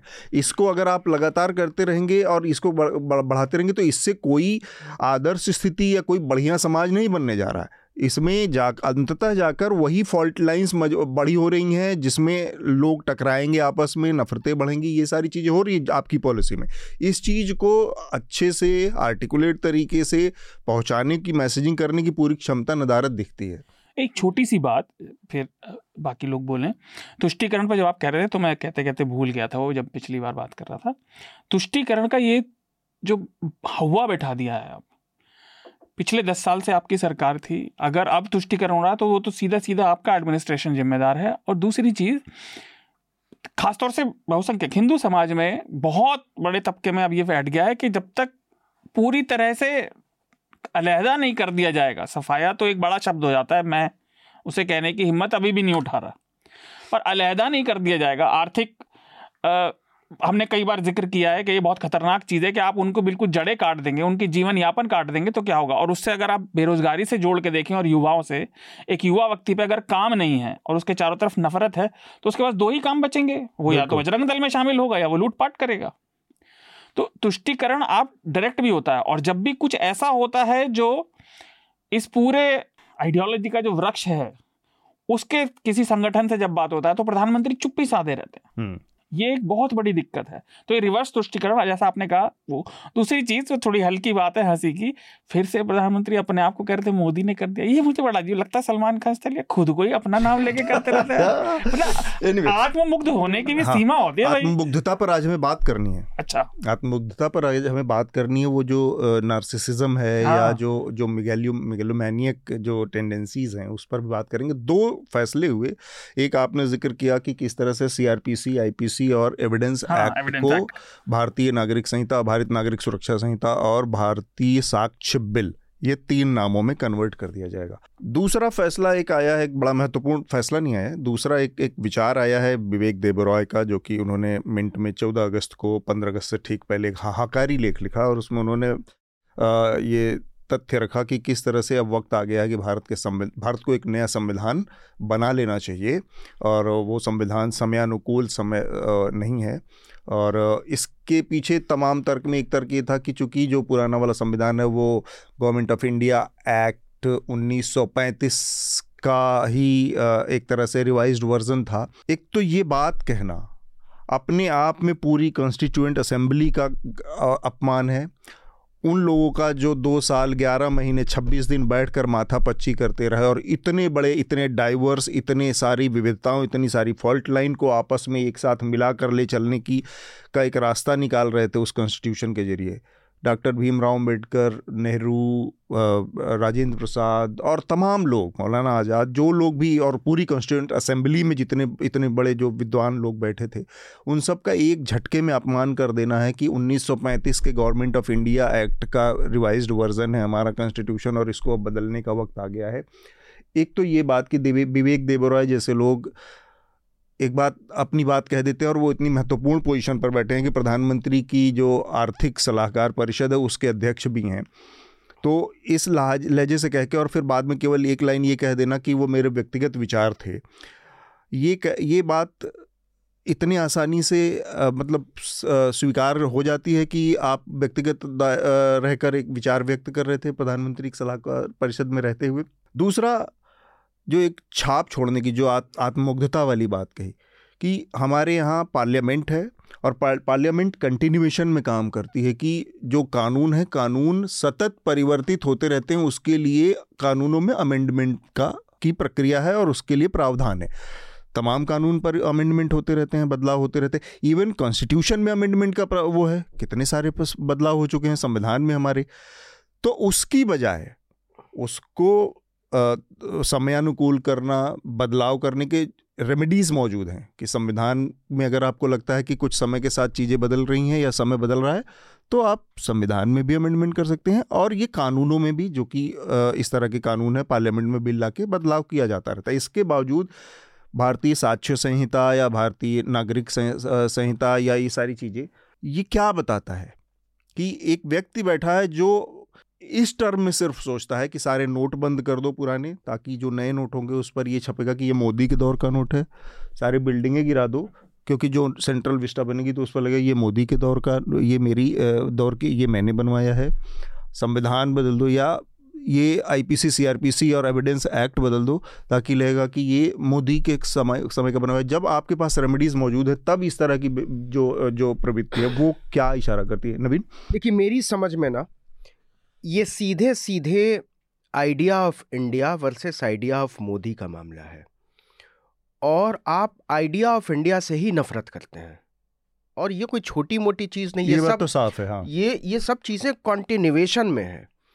एक आदमी जो आप आप मानसिकता का अंदाज़ा लगाइए कि कौन लोग ये काम कर रहे हैं और कौन लोग इस तरीके का नरेटिव गढ़ने की कोशिश कर रहे हैं। वो लोग जो लोग खुलेआम पब्लिक मीटिंग्स में कहते हैं कि कपड़ों से मैं पहचान लेता हूँ लोगों को, जो लोग कपड़ों से आदमी को पहचान लेते हैं, वो लोग आप समझते हैं संविधान की कितनी इज़्ज़त करते होंगे? डाइवर्स बार बार प्रधानमंत्री लाल किले से लोकतंत्र लोकतंत्र लोकतंत्र बोल रहे थे और ऐसा लग रहा था जैसे एक ऐसा आदमी बोल रहा है जिसका लोकतंत्र में कोई यकीन नहीं है, लेकिन लोकतंत्र पर उसको लंबा भाषण देना पड़ रहा है, क्योंकि उनको पता था कि दुनिया इस भाषण पर नज़र गड़ाए हुए है। आपकी डाइवर्सिटी पर लोगों की नज़रें हैं। मणिपुर का मामला जो है वो क्या केवल एक एथनिक वायलेंस का मामला है? या फिर एक डेमोक्रेटिक सेटअप में एक कॉन्स्टिट्यूशनल सेटअप में बेयकीनी का मामला है? हम्म। जिस तरीके से दलितों के माथे पर पेशाब किया गया जिस तरीके से नू और मेवात में खास किस्म के लोगों को टारगेट किया गया और आपके लोग लाउड स्पीकर पर चिल्ला रहे थे कि आपको यहाँ से भागना होगा छोड़ना पड़ेगा। और आपकी नाक के नीचे डबल इंजन ट्रिपल इंजन की बात करते हो और आपका चीफ मिनिस्टर पूरी ढिठाई से कहता है कि हम सबको बचा नहीं सकते। देखो भाई, हमारे पास इतने फोर्सेस नहीं है। मतलब आप सीधे सीधे लुम्पेन एलिमेंट्स के हाथ में स्टेट मशीनरी को सौंप दे रहे हो और इसका ऐलान कर रहे हो। आप जो कह रहे थे ना तुष्टिकरण वाली बात, तुष्टिकरण कहने का मतलब ये नहीं है कि तुष्टिकरण हम चाहते नहीं है। अब रिवर्स तुष्टिकरण का मामला है। अभी मध्य प्रदेश से खबर आई है कि वहाँ हवाई जहाज़ में तीर्थ यात्रा के नाम पर लोगों को सैर कराया गया सरकारी खर्चे पर। आप हज के नाम पर कितना ड्रामा करते रहे हो? और जिन चौंतीस लोगों की लिस्ट आई है चौंतीस में से बत्तीस लोग भाजपा के लोग थे। उनके रिश्तेदार थे। सरकारी भ्रष्टाचार लेकिन भ्रष्टाचार नहीं है लेकिन भ्रष्टाचार नहीं है। हाँ। आपको हैरानी होगी उसमें से कई लोग ऐसे थे जिनका नंबर कुछ और है और वो आदमी एग्जिस्ट नहीं करता है। दो लोगों से रिपोर्टर ने बात की और एक आदमी निकला तमिलनाडु का एक आदमी निकला महाराष्ट्र का। दोनों ने कहा कि मैं ज़िंदगी में मध्य प्रदेश नहीं गया मैं भोपाल कहाँ जाऊँगा हवाई जहाज़ से कहाँ घूमूँगा। और तीर्थ यात्रा कर लिया। और तीर्थ यात्रा करा दिया सरकार ने उसके नाम पर पैसा खा गए। तो ये जो पूरी साइकोलॉजी है ना ये पूरे जो जो बार बार वो कह रहे थे ना मेरे परिवार जनों मेरे परिवार जनों मेरे परिवार जनों बार बार फंबल करते क्योंकि हाँ। वो वो बहुत एफर्ट के साथ लाना पड़ा। वो फ्लो में आता है जब मेरे प्यारे मित्रों भाई बहनों। किसी चीज़ को ना। वो फंबल करके बार बार उसको सही करना पड़ रहा था परिवार जनों अब वो भाई नहीं है ये वही फ्रेमिंग है जिसका मैंने ज़िक्र किया ना। ये हाँ। बहुसंख्यकों को कहा जा रहा है की जब आपको हम दे रहे हैं तो ये आपका अधिकार है ये तुष्टिकरण नहीं है। लेकिन जब अल्पसंख्यकों को दे रहे हैं तब ये तुष्टिकरण है। हाँ। और आपके आपके हक को और आपके अधिकार को इतने सालों से दूसरी सरकारों ने दरकिनार करके रखा हुआ था। इसी एक जो राजनीतिक कॉन्टेक्स्ट को जो है बार बार ये लोग इस तरीके से बढ़ा रहे हैं। आप दिल्ली में भी देखें इसी यही मजबूरी है कि अरविंद केजरीवाल भी जो है लगातार लोगों को भेज ही रहे हैं ना तीर्थ यात्रा के लिए। अब उन्होंने भी अलग बजट रखे हुए हैं कि बुज़ुर्गों को भेज रहे हैं हम। स्मिता मेरा आपसे सवाल इसी कंटिन्यूएशन में था। ये जो बदलाव के आ, साधन मौजूद हैं चाहे आप कॉन्स्टिट्यूशनल अमेंडमेंट की बात कर ले चाहे आ, किसी लॉ में एग्जिस्टिंग लॉ में बदलाव की बात कर ले मैं सीआरपीसी और आईपीसी की बात कर रहा हूँ। इसके बावजूद ये जो प्रवृत्ति है अंदर से कि सब कुछ ख़त्म कर देना है सब कुछ हटा देना है और नए सिरे से ला देना चाहे भले वो नॉमन में ही बदलाव करके भारतीय नागरिक संहिता या कुछ कर दिया जाए लेकिन ठप्पा लगाने की वो है। ये पूरी लीडरशिप के बारे में क्या बताती है आपको? अब आपका इसका क्या एक कंक्लूजन है? देखिए ये जो स्ट्रीक है ना ये दुनिया भर के अगर आप देखें तमाम जितने भी तानाशाही प्रवृत्ति वाले नेता हैं वो दो चीज़ें बहुत ज़्यादा करते हैं। एक जब अपने मुल्क के अंदर दिक्कतें होती हैं तो उसे एक फॉरेन हैंड का अमली जामा पहनाते हैं कि ये बाहरी जो है ताकतें हैं जो मुल्क में आफत फैला रही हैं। इसलिए मणिपुर में भी आपने सुना ज़िक्र करने लगे कि ये तो इन्फिल्ट्रेटर्स होंगे जबकि उनके खुद जो बीजेपी के सांसद हैं वो ये कहना चाह रहे थे कि भाई आप हमें इस तरह से म्यांमारीज इन्फिल्ट्रेटर्स हमारे लोगों को ना बुलाए, उनका माइक ही जो है बंद हो गया सदन में। दूसरी बात है द आइडिया ऑफ़ ग्रेटनेस इस विजन को आप देखें व्लादिमिर पुतिन हो शी जिनपिंग हो चेयरमैन माओ थे, वो लगातार इस तरह से जो है बढ़ाया जाता है। चाइना कहता है कि हमारी जो प्लेस थी हिस्ट्री में और आज के मौजूदा दौर में, वो दुनिया भर से हमें डिनाई करने की कोशिश की जा रही है। व्लादिमीर पुतिन के आप अगर शुरू के बयानों को देखें, राष्ट्रपति बनने के बाद में, यूरेशिया का जो ग्रोथ इंजिन है और एक नए वर्ल्ड ऑर्डर में रूस की जगह को लेकर जो उनकी विजन है तो इस तरीके से ये जो स्ट्रीक्स है वो देखने को मिलती हैं। इसीलिए देखिए सीआरपीसी आईपीसी इसमें कोई शक नहीं है। ये एक साल पुराना कानून है। ब्रिटिश साम्राज्य के दौरान बनाया हुआ कानून है मकौली की तरफ़ से जो कम उम्र में तीस साल की उम्र में दरअसल हाउस ऑफ़ कॉमन्स के सदस्य बन गए थे। केम्ब्रिज से कानून की पढ़ाई की थी। वक्त बदला है जमाना बदला है ठीक है आप एक दे, देश को एक नया स्वरूप दे सकते हैं एक नया विजन दे सकते हैं। लेकिन वो जो नया विजन है क्या वो सही में बेहतरीन है या ज़्यादा हानिकारक है? सवाल ये है हम्म। आप अगर कह रहे हैं कि हमने सिडिशन को हटा दिया है लेकिन उसी सिडिशन को आप और ज़्यादा ओपेक तरीके से लेकर आ रहे हैं उसकी डेफिनेशन को आप और ब्रॉड कर दे रहे हैं। हाँ। कुछ इक्का दुक्का बदलाव हैं जो अच्छे हैं। आपने ये कह दिया कि ठीक है हम मॉब लिंचिंग को जो है और कानून के तहत हम आप उसको सख्त बना रहे हैं। लेकिन आप उसमें कह रहे हैं कि उसमें आप डेथ पेनल्टी तक दे देंगे आप पचास लोगों को चालीस लोगों को क्या आप उनको मौत के घाट उतारेंगे अगर कोई इसमें जुर्म में पाया जाता है। आपकी जो व्हील्स ऑफ़ जस्टिस है वो इतनी बायस तरीके से मूव करती हुई देखी जाती हैं। हम्म। कि एक ही समुदाय के लोगों के खिलाफ अगर जो परपेट्रेटर्स हो जो अक्यूज हो उनके खिलाफ तो तुरंत चल जाती हैं आपके बुलडोजर से लेकर तमाम कानून और तमाम संविधान तमाम जो आपके सेक्शंस ऑफ़ आईपीसी हैं। लेकिन दूसरे जो आपके बहुसंख्यक समुदाय के लोग हैं वो धड़ल्ले से घूमे जा रहे हैं तस्वीरें खिंचवाए जा रहे हैं तमाम अपराध को अमली जमा पहनाने के बाद में। तो सवाल ये विवेक डिब्रॉय को ये अधिकार है? कि अगर उनको संविधान से दिक्कत है वो सवाल खड़े करें। हम भाई लेफ़्ट विंग इंटेलेक्चुअल्स यही कहते हैं ना कि हम सवाल खड़े करना चाहते हैं। लिबरल ऑर्डर अगर आप लिबरल खुद को कहते हैं उदारवादी कहते हैं तो ये आपको दूसरों को भी अधिकार देना चाहिए कि वो अपनी सोच को जो है आप आगे बढ़ा सके। लेकिन हमारा संविधान खूबसूरत है। हमारा संविधान बेहद लचीला है। जिस बात का आपने ज़िक्र किया हम्म। कि हमारे संविधान में इनफ प्रावधान है कि वक्त के साथ अगर हमारे कुछ बदलाव लाने हैं तो हम उसमें बदलाव कर सकते हैं अपने संसद के ज़रिए। हम्म। संसद के प्रणालियों के ज़रिए। लेकिन अगर आप एक कानून को सिर्फ़ और सिर्फ़ आप एक शुद्ध हिंदी में एक नाम पहनाकर जो है, भारत के ऊपर लगातार जो आपकी वन लैंग्वेज इम्पोजिशन की कोशिशें जारी हैं, उसके तहत आप सिर्फ़ उसमें बदलाव कर रहे हैं और दूसरे पुराने कानूनों को पुराने सेक्शन से हटाकर नए कानून के प्रावधानों के तहत उसे और ज़्यादा आप स्ट्रिंजेंट बना रहे हैं तो फिर तो फिर आपकी जो एंड गोल है, उसमें दिक्कत है ना भाई? बिल्कुल, ठीक बात है। शार्दुल? ये बद, हाँ। बोली बोली नहीं मतलब मैं यही बस समझना चाह रहा हूँ कि ये जो जो जो प्रवृत्ति है कि आप और ये कोई ऐसा नहीं है कि आउट ऑफ़ ब्लू अचानक से केवल विवेक देवरा इस बात को करने मानने और आगे बढ़ाने वाले अनगिनत लोग संघ में हैं। संघ इस संविधान को उस तरह से देश के संविधान के तौर पर नहीं स्वीकार करता ये भी एक तथ्य है। तो उसमें कोई बड़ी बात नहीं कि जो चीज़ आज एक तिनके के रूप में शुरू हुई है कल को वो एक बड़ा मोमेंटम गेन कर सकती है। तब एक संविधान को लेकर जो संविधान और इस इस देश के संविधान को मतलब बहुत पवित्र चीज़ के तौर पर मैं इसलिए हमेशा देखता हूँ संविधान को, कि संविधान पवित्र चीज़ इसलिए है क्योंकि वो इस देश के सौ, एक करोड़ लोगों को कम से कम एक भरोसा देता है कि उसके साथ अन्याय नहीं होगा, भले ही उसको मानने वाले, उसको फॉलो करने वाले अनैतिक हो सकते हैं। लेकिन अपने रूप में अपने प्योरिटी में अपने इंटेंशन में वो बहुत पवित्र चीज़ है जिसको की जिसका संरक्षण करना हमारी ज़िम्मेदारी है। मैंने जब आप बोल रहे थे ना मेरे दिमाग में आया बहुत पहले जब मैं छोटा था तो आकाशवाणी पे ग्लाइकोडिन खांसी सिरप का एक ऐड आता था। नया नौ दिन पुराना सौ दिन। हम्म। खांसी के लिए ग्लाइकोडिन। तो जो तो जो ये नए पुराने को अमूल चूल उखाड़ के किसी नए को लेना ये बाल मन की प्रवृत्ति है। ये बच्चे की सोच है ये अपरिपक्व सोच है। नहीं पर ये हल है ये है लेकिन ये बच निकलने का रास्ता ये बालमन नहीं कहा जाता ये बहुत सिनिस्टर डिज़ाइन का भी हिस्सा है। मैं मैं लगातार ट्रायल बलून मैं मैं आ रहा हूँ जब काम कर जाए तब उसे हम ये आ रहा हूँ आ रहा हूँ। राइट ये अनाड़ी की प्रवृत्ति होती है। जिस व्यक्ति को ठीक से समझ नहीं आता कि सुधार कैसे किया जाए क्योंकि वो ये भूल जाता है कि बदलाव ही इस दुनिया का एकमेव अटल सत्य है। Change is the only constant in this world right ये बदलाव होना रहे और हमारे संविधान में होता रहा है बीडी जी ने अपने आर्टिकल में लिखा कि उन्होंने एक यूनिवर्सिटी ऑफ़ शिकागो के सर्वे का दिया कि एक संविधान की सर्वे के हिसाब से उस सर्वे के सत्रह साल एक जीवंत आयु होती है फिर वो मर जाता है हमारे को हाँ। तिहत्तर साल हो चुके हैं हम्म। वो ये भूल गए कि इसमें लगातार बदलाव होते रहे हैं हाँ।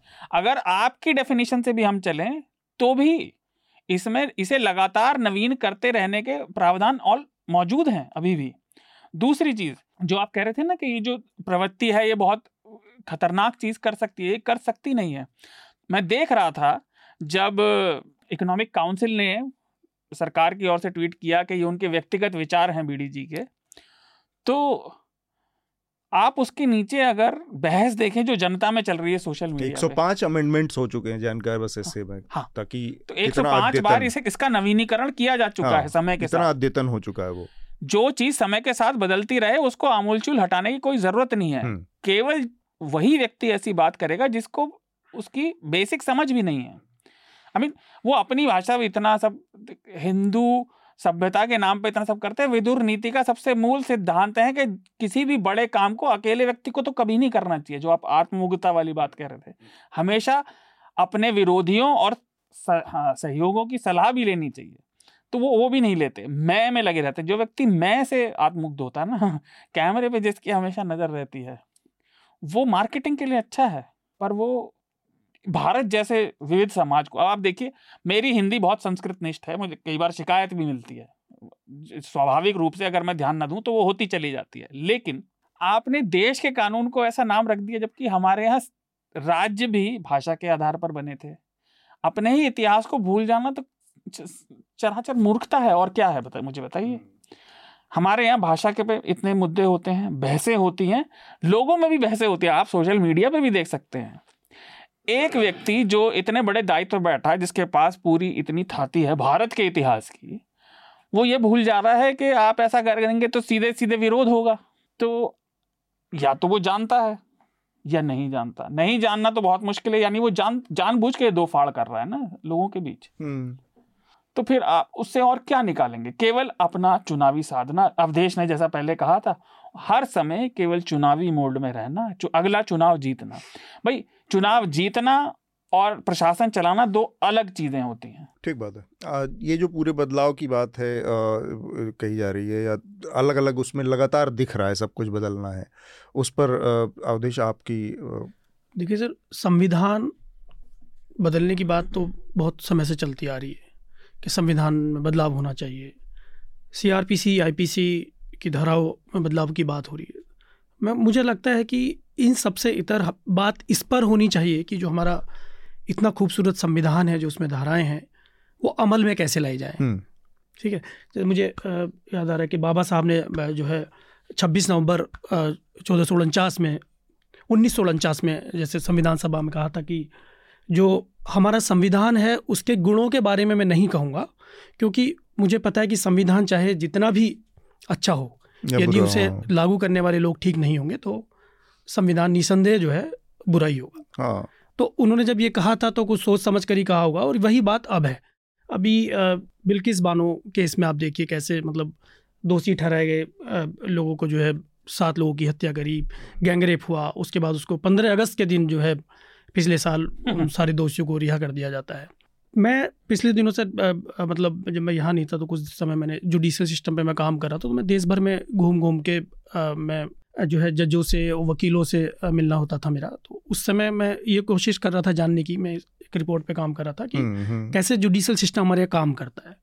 तो मैंने देखा कि कैसे किसी का जो जो दादा थे उनका मुकदमा था उनके पिताजी ने लड़ा उनका पोता लड़ रहा बहुत छोटे छोटे केस थे वो। तो मतलब मुझे लगता है कि जो हमारा संविधान है जो आईपीसी की धारा है बात इस पर होनी चाहिए कि उन्हें कैसे अच्छे तरीके से फॉलो किया जाए कैसे लागू किया जाए उसको कैसे सख्त बनाया जाए कैसे लोगों को न्याय दिलाया जाए हम्म। उसके ज़रिए लेकिन हम इससे बात ना करके हम जो है हमेशा चुनावी मूड में रह के ये दिखाने की कोशिश कर रहे हैं कि देखिए जो है जो ब्रिटिश काल में जो कानून था उसको हमने खत्म कर दिया हम्म। जो विरासत ही है हाँ, तो इसमें इस तरह से एक, हाँ। मैं एक बहुत छोटी सी बात कहना चाह रहा था हाँ।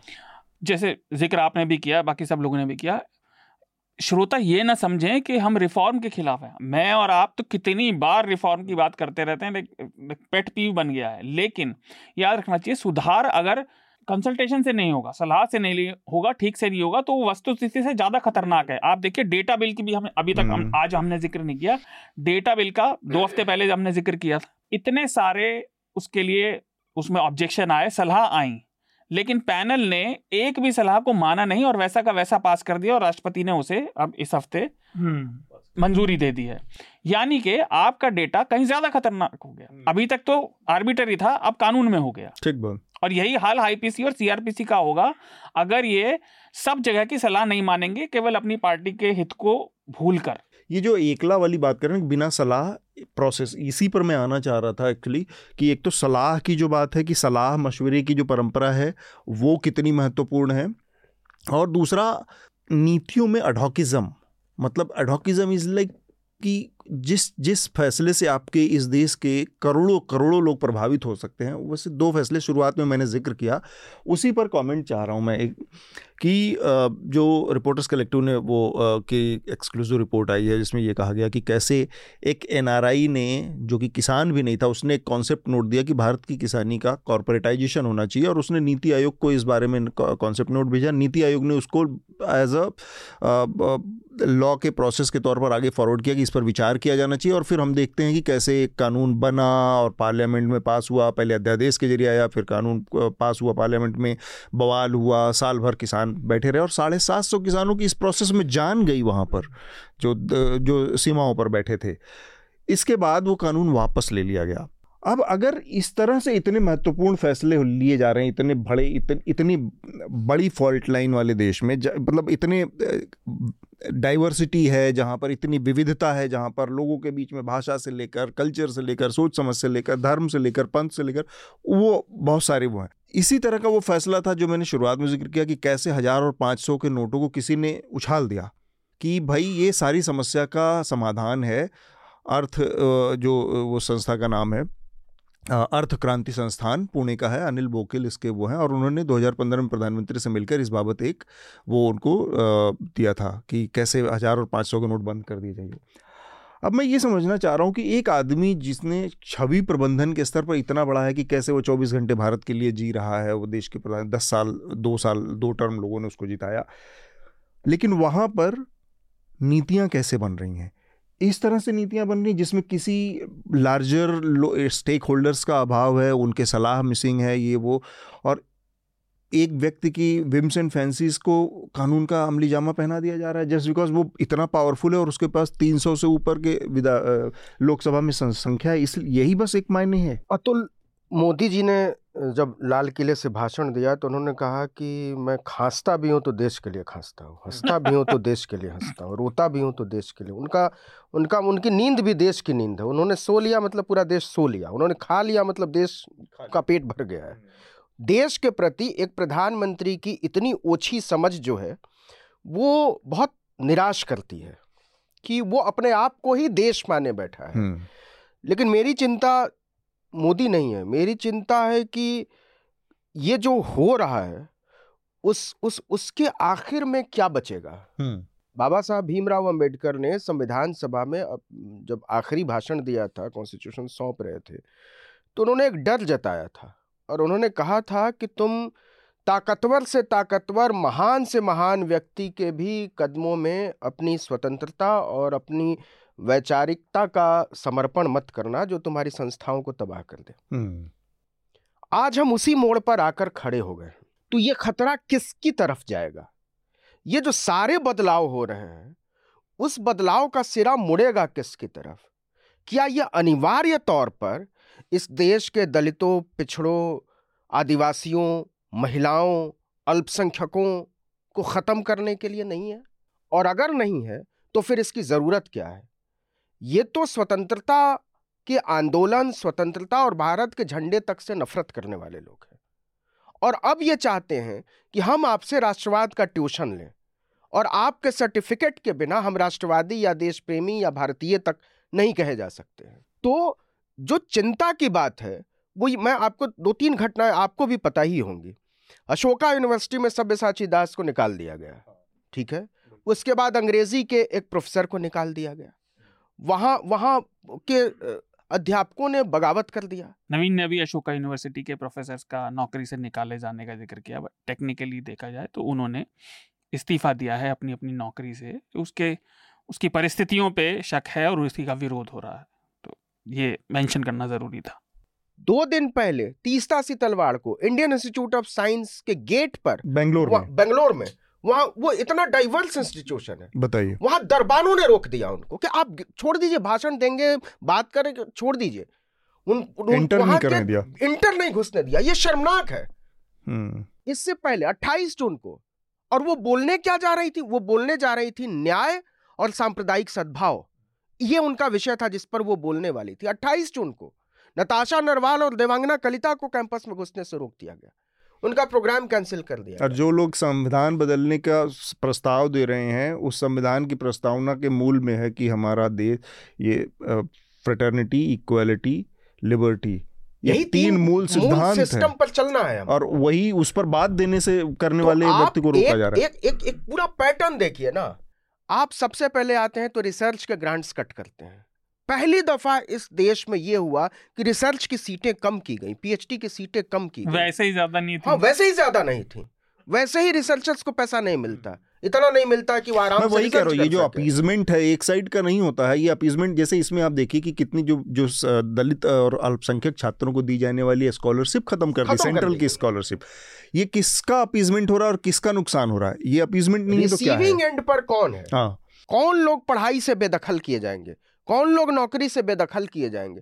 आप आप यूनिवर्सिटीज को बर्बाद कर दीजिए देश अपने आप बर्बाद हो जाएँगे। आपको कुछ करने की ज़रूरत नहीं है। बहुत सोचे समझे तरीके से इस देश में पहले आपने स्टूडेंट पॉलिटिक्स को ख़त्म किया लिंगदो कमीशन के नाम पर कि 25 साल से ज़्यादा उम्र के लोग यूनियन का चुनाव नहीं लड़ सकते। इसका नतीजा ये हुआ कि देश के तमाम विश्वविद्यालयों में स्टूडेंट्स यूनियन ख़त्म हो गए। और आप देख लीजिए पैटर्न पर गौर कीजिए जब से स्टूडेंट्स यूनियन वीक हुए हैं तब से इस देश में पॉलिटिक्स का जो है इतना तेज़ी से पतन हुआ है। क्योंकि चेक एंड बैलेंस खत्म हुआ है। यूनिवर्सिटी में बहस मुबाइसों का दौर खत्म हो गया है। आप एक फ़िल्म नहीं दिखा सकते यूनिवर्सिटी में। चेक एंड बैलेंस तो संसद में ही खत्म हो गया है ना? बिल्कुल सही कह रही मुश्किल की बात है कि आप इतने ज़रूरी ज़रूरी आप अगर बदलाव लाने की कोशिश भी कर रहे हैं तो जो उसमें स्टेक होल्डर कंसल्टेशन होनी चाहिए इसकी घोषणाओं के पहले। आप कभी अध्यादेश का रूट ले लेते हैं कभी आप ऐसे ही जो है आप ट्रायल बलून फ्लोट कर देते हैं आप कहीं से कुछ भी मर्ज़ी हो लाकर क्योंकि आपके पास ब्रूट नंबर है मेजोरिटी है लोकसभा में तो आपको लगता है कि कोई संसदीय प्रणाली जो है उस आप प्रोसेस को ही ध्वस्त कर दें जिसके ज़रिए इन पर चर्चाएँ होनी चाहिए आप घोषणाएँ कर देते हैं उसके बाद आप कहते हैं अच्छा ठीक है अब इस पर थोड़ी बात कर लेते आप सोचिए कि लाल किले से और मैंने उस पर गौर किया कि प्रधानमंत्री नई स्कीम्स अनाउंस कर रहे थे वो बजटरी प्रोविज़न होते हैं उसके लिए। कि हम ये कार्यक्रम करेंगे ये कार्यक्रम कर मतलब संसद की ज़रूरत ही नहीं शुरुआत में मैं एक चीज़ भूल गया मेंशन करना अगर आप लोगों ने नोटिस किया हो तो आप सब लोगों की टिप्पणी इस पर मैं चाहूँगा। प्रधानमंत्री का भाषण सुना और मैंने पहली बार अपने जब अब तक के होशो हवास में मैं लगभग पंद्रह अगस्त का भाषण लाइव देखता हूँ हमेशा। जब से टीवी पे अवेलेबल है तब से कम से कम टीवी पर देखने का मेरा वो है। अदरवाइज़ पहले अगले दिन अखबारों में आता था जब अखबार थे वो मेरा मतलब हैबिट का हिस्सा है।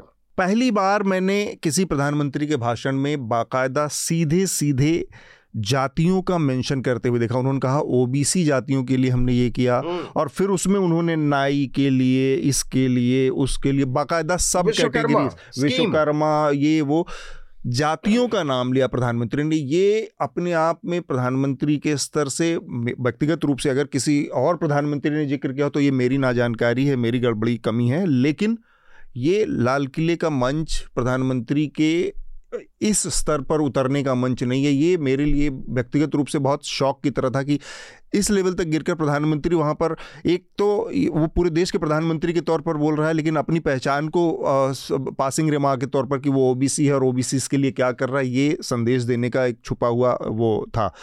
दूसरा स्मिता मैं उस पर आपका कमेंट चाह रहा हूँ कि जो किसी एक आदमी के दिमाग में कोई आइडिया आया विचार आया खलल आया और उसने उसको फ्लोट कर दिया और प्रधानमंत्री और इस देश के बाकी सिस्टम इतना निठल्ला बैठा है कि उसके उसके रिपर्स रिपरकशन क्या होंगे उसके दूरगामी परिणाम क्या होंगे उसके फ़ायदे से ज़्यादा बाकी चीज़ों पे कौन कौन लोग उससे प्रभावित होंगे उस कंसल्टेशन की पूरी प्रक्रिया को नज़रअंदाज करके सीधे उसको कानून बना दिया जा रहा है। इस पर मैं आपकी टिप्पणी चाह रहा हूँ। नहीं ये सारी की सारी जो है ना ये दरअसल लोकतंत्र से जब जड़ें आपकी कमज़ोर होती हैं लोकतंत्र की जड़ें जब संस्थानें कमज़ोर होती हैं इसमें मीडिया की भी बहुत बड़ी भूमिका है। तो सबसे बड़ी दिक्कत यही है कि आपकी जो आप एक आप एक, आपका जो ब्लूप्रिंट है देश को लेकर, वो लोकतांत्रिक नहीं है, वो तानाशाही वाला है। आप अगर दो की आप विजन की बात कर रहे हैं, हज़ार सालों का ज़िक्र कर रहे हैं, ये सारे अथॉरिटेरियन स्ट्रीक्स वाली बात है। वही उस बात में भी नज़र आती है कि आप सुबह उठे, आपने कहा, आज मैं बिग बॉस के घर का कमांडर के तौर पर, आज मैं सलमान खान हूँ, आज मैं ये ऑर्डर दे देता हूँ। चलो जाकर लाइन में लग जाओ हमने पैसे डिमोनिटाइज कर दिए हैं।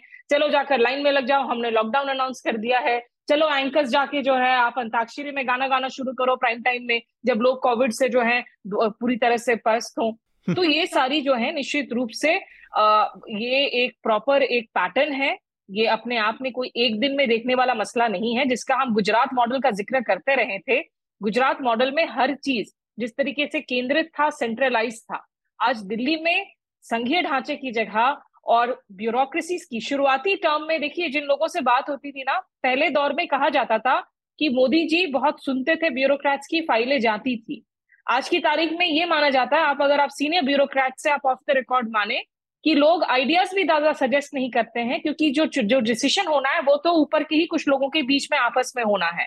तो आप आइडियाज़ देकर फ़ाइल मूव करके उसका फ़ायदा क्या है। तो ये एक दिक्कत वाली बात है और इसीलिए यहाँ पर ज़रूरी हो जाता है कि आने वाले दिनों में सरकार भले ही इनकी रहे चांसेस तो अभी यही है कि इन्हीं की सरकार लौटेगी। बिल्कुल। लेकिन जो ये रायता फैल रहा है हम्म। ये तभी साफ़ हो पाएगा अगर ऑपोजिशन में लोगों का संख्या हो संसद में कि जवाबदेही तय कर सके। जब तक ये ब्रूट मेजोरिटी बनी रहेगी वो इंदिरा गांधी रिजीम हो या अभी की रिजीम हो कत्ल जो है लगातार जो चोकिंग बाय डेथ है, वो डेमोक्रेसी की होती रही। एक चीज़ बस मैं जोड़ के और शार्दुल को दूँगा स्मिता। मैंने इस चीज़ को महसूस किया बार बार और ये पर्सनली स्मिता के राय से को खारिज करने या उसको कॉन्फ्रंट करने वाली बात नहीं है। व्यक्तिगत रूप से मेरा मानना है कि इंदिरा गांधी जी ने, इंदिरा गांधी ने जो किया इमरजेंसी के लिए जो किया, उसकी सज़ा उनको मिली और उसके नतीजे जो हुए, वो उन्होंने देखे अपने। मौजूदा दौर में जो हो रहा है उसकी तुलना इंदिरा गांधी की सरकार से नहीं हो सकती है इंदिरा गांधी के दौर से नहीं हो सकती है। एक रेफरेंस पॉइंट ये हो सकता है कि ब्रूट मेजोरिटी इंदिरा जी के पास हम्म। भी थी और इनके पास भी। इसके अलावा और कोई नतीजा नहीं। एक होता है कम से कम इंदिरा गांधी के बारे में ये कहा जा सकता था कि इंस्टीट्यूशनल लेवल पर वो डिसरिगार्ड नहीं था। डेमोक्रेटिक लेवल पर भी वो डिसरिगार्ड नहीं था, जैसा हम आज देख रहे हैं। और जो चेक एंड बैलेंस को पूरी तरह से खारिज करते हैं, कम से कम। और दूसरा सोच समझ चीज़ों की समझ नीतियों को लेकर और एक जो ब्रॉडर व्यू है वो तो खैर डिबेटेबल इशू है किसी के बारे में भी कुछ कहा जा सकता है शार्दुल नहीं और अतुल मैं हाँ। अग्री भी करती हूँ आपसे और ये भी क्योंकि कई बार क्या होता है ना हम जब ये बात कह देते हैं तो लगता है कि हम बैलेंस कर रहे हैं अननेसेसरी मोदी को रास्ता दे रहे हैं साइड में और ये बात नहीं कर रही हाँ। हूँ मैं मैं ये कह रही हूँ कि एक तो मुझे इस बात से दिक्कत है जिस बात का मैं ज़िक्र बार बार करती भी हूँ हाँ। कि ये सरकार कब तक पिछले सरकारों को जो है हर चीज़ के लिए दोषी ठहराएगी बिल्कुल पिछली सरकारों ने जो गलतियाँ की उसके वो नतीजे भी भुगते हैं। प्रधानमंत्रियों के असैसिनेशन हुए हैं इस देश में। वो सरकारें सत्ता से बाहर भी हो गई हैं। आज कांग्रेस की सरकार दस साल हो गई है सत्ता से बाहर है। लेकिन अगर अब आप दस साल में जो आप कर रहे हैं उसके लिए भी हर चीज़ में मणिपुर से लेकर महँगाई तक से लेकर अगर आप पिछली सरकारों को ही बार बार दोषी ठहरा रहे हैं कटघरे में खड़ा कर रहे हैं तो फिर तो ये बहुत ही इजी एक पॉलिटिक्स आप अपनाने की कोशिश कर रहे हैं जिसमें आपके पास कहने के लिए दिखाने के लिए कोई नतीजे नहीं ठीक बात शार्दुल देखिए आप लोगों ने बात करी। मैं प्रधानमंत्री जी के बारे में कहता हूँ और चर्चा की अतुल जानते हैं और चर्चा सुनने वाले जानते हैं मैं आमतौर पर सीधे सीधे नहीं करता पर आज मैं ये कहूँगा कि संघ में खास तौर से मैं रेफरेंस लेता हूँ एक परिपाटी है कि वह पद नहीं दायित्व बोलते हैं। हम्म। हम्म। तो इस दायित्व की पात्रता नरेंद्र भाई में नहीं है। मैं बताता हूँ क्यों। जब हम बड़ी बात करते हैं ना तो कई बार कॉन्टेक्स्ट समझ नहीं आता। तो दो धारों से। पहला एक बहुत पुराना यूरोपियन प्ले है मैं डिटेल में नहीं जाऊँगा उसमें डायलॉग आता है कि एक राजा के सबसे बड़े गुण क्या होते हैं? क्या ताकत होती है? क्या शान होती है? क्या पैसा होता है? तो उसका सलाहकार उसे कहता है कि बुद्धिमानी प्राज्ञता विजडम और नम्रता। क्यों? क्योंकि अकेला चना कभी भाड़ नहीं फोड़ सकता। हम्म। उसे पता होना चाहिए कि मुझे ये नहीं मालूम और इसके लिए मुझे सलाह की ज़रूरत है। दूसरा आप मोदी जी का जो आपने किया ये सब करने का ईमानदारी से मेरे में क्षमता नहीं है नब्बे मिनट बैठ के सुनने की। है चलाया तो मैं पाँच मिनट के अंदर ही फिर सो गया था छुट्टी का दिन था है ना? सच से क्या मुँह फेरना अपने आप से आप क्या झूठ बोलोगे? तो खैर। मैंने भी वही किया था झंडा लहराना देखा था गन सल्यूट देखी थी अपनी भांजी को भी दिखाया था उसके बाद पाँच मिनट बाद जो टीवी बंद कर दिया था। अब आप देखिए कि बोर हो गए लोग। छोड़िए प्रधानमंत्री जी की हम बात कर रहे हैं। अपने सामने एक व्यक्ति को आपका चाहे वो सहकर्मी हो सहपाठी हो छोटा हो बच्चा जो भी वो जब भी आपसे मिले तो कहे देखो मैंने ये किया ये किया ये किया और उसने वो किया था उसकी गलती थी उसकी गलती थी। ऐसे व्यक्ति के बारे में आप सीधे सीधे थोड़ी देर में धारणा बना लेंगे कि ये निकम्मा है। वो तो एक अलग बात है। वो बहुत इनसिक्योर है। हाँ। उसे अपनी जगह की सिक्योरिटी नहीं है उसे जरा सा भी सुरक्षा का भाव नहीं है आत्मविश्वास की कमी है उसके अंदर और इसीलिए वो दूसरों को नीचा दिखा के अपने को कहता देखो मैंने ये किया मैं बता रहा हूँ ना ये किया। और उससे को भाई देखो ये पूजा का टाइम है ये सब बात करने की नहीं है। मैं आप ही की बात में एक लाइन जोड़ जी जी जी जी। कि प्रधानमंत्री नरेंद्र मोदी का आत्मविश्वास जब भी गड़बड़ होता है जब भी उनकी लय बिगड़ती है जब भी उनको लगता है कि लोग उनको सुन नहीं रहे हैं और वो सवालों के घेरे में हैं तब तब उनका भाषण लंबा होता जाता है हम्म। वो बार बार उस बिखरे हुए लय को पाने की कोशिश करते हैं और वो लगातार बोलते हैं लगातार बोलते हैं उनकी हालत मतलब एक रिएक्शनरी आदमी की तरह होती है हाँ। जो अगर जिसको नहीं सुनोगे तो आपके बाल नोच लेगा जब बोलना चाहिए तब तो बोलते हाँ, नहीं तब बोलते नहीं रहते हैं। वो तो मैंने नोटिस नहीं किया क्योंकि ईमानदारी से मैं सुनता ही नहीं। भाषण हम लोगों की मजबूरी थी सुनना पड़ती है। मैं पढ़ लेता हूँ फिर। मैं मैं जब उस, उसका वो आता ना ड्राफ्ट मैं उसे पढ़ लेता हूँ। क्योंकि लहक बहुत आती है। पर आप ये देखिए जो जो स्मिता ने बात कही सलाह न देने की कितनी बार ये नोटिस हुआ है उनसे जब सवाल हो जाता है जिसको वो अप्रत्याशित सवाल जब हो जाता है। तो कैसे वो गड़बड़ा जाते हैं? हम्म, हम्म। ये सारी चीज़ें बताती हैं कि व्यक्ति असुरक्षित असुरक्षा की भावना से घिरा हुआ है। कैमरे पे हमेशा नज़र किसकी रहती है? देखिए न्यूज़ लॉन्ड्री में क्या होगा? मैं हमेशा कैमरे से बचता हूँ क्योंकि मुझे सामने रहना नहीं पसंद। तो वो मेरी असुरक्षा की भावना है उसके कारण जो भी हो। लेकिन जो व्यक्ति प्रधानमंत्री होते हुए इस तरह से नज़र रखता है तो ये बहुत सारी ये बेसिक चीज़ें हैं। हम्म। ये मानव चरित्र है। आप कितने ही बड़े हो जाएँ आप इंसानी स्वभाव से ऊपर नहीं जा पाएँगे।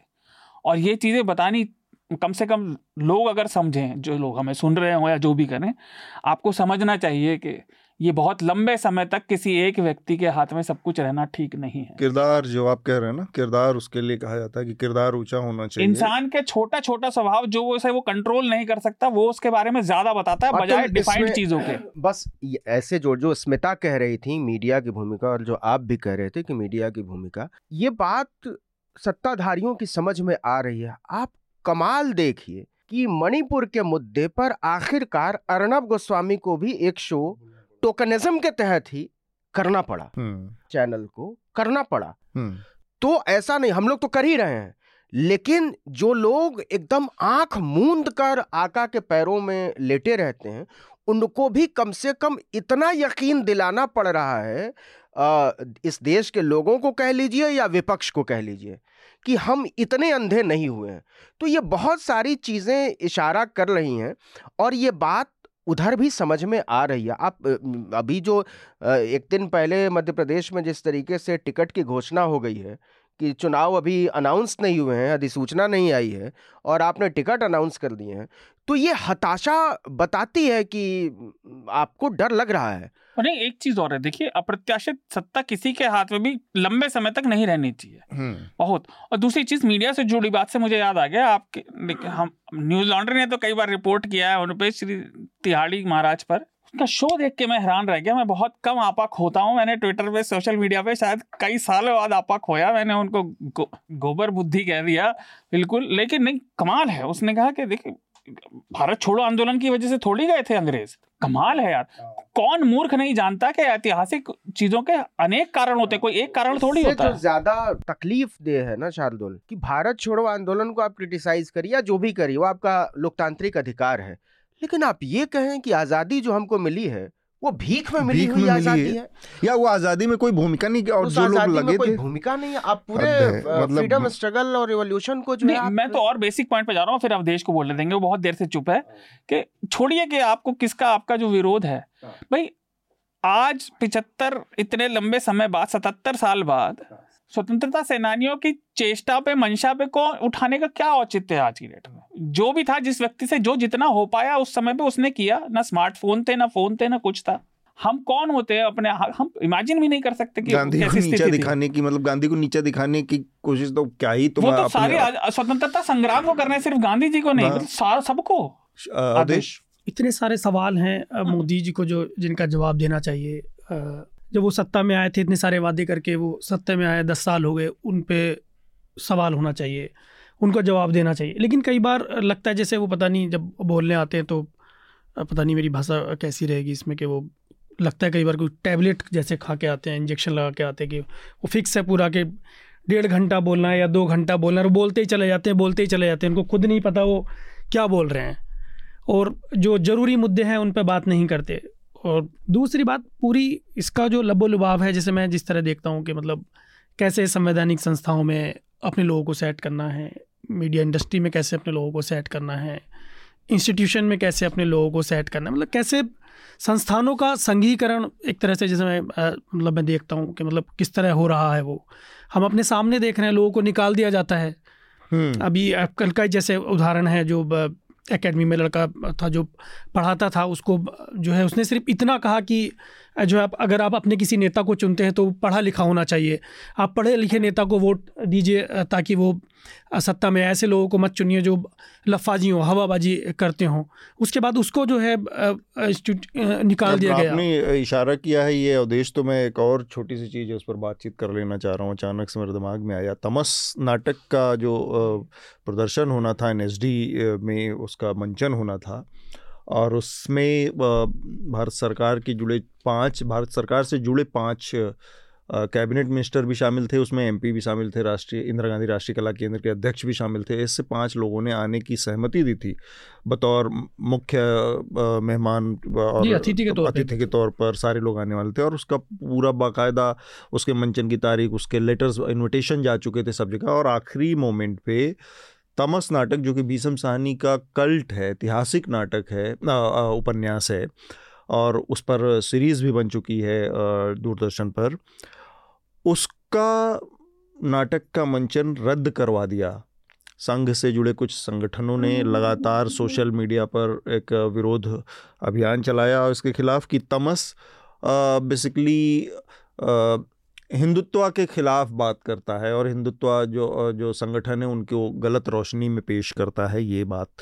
और इसके अलावा भी बहुत सारे आरोप लगाए तमस के ऊपर। अब ये इस समय चल रहा है जो आपकी बात थी आप जो कह रहे थे किस तरह से छोटी छोटी चीज़ों के लिए निशा, निशाना बनाया जा रहा है कि तमस का नाटक का प्रदर्शन दिल्ली में राष्ट्रीय नाट्य विद्यालय में नहीं हो सकता।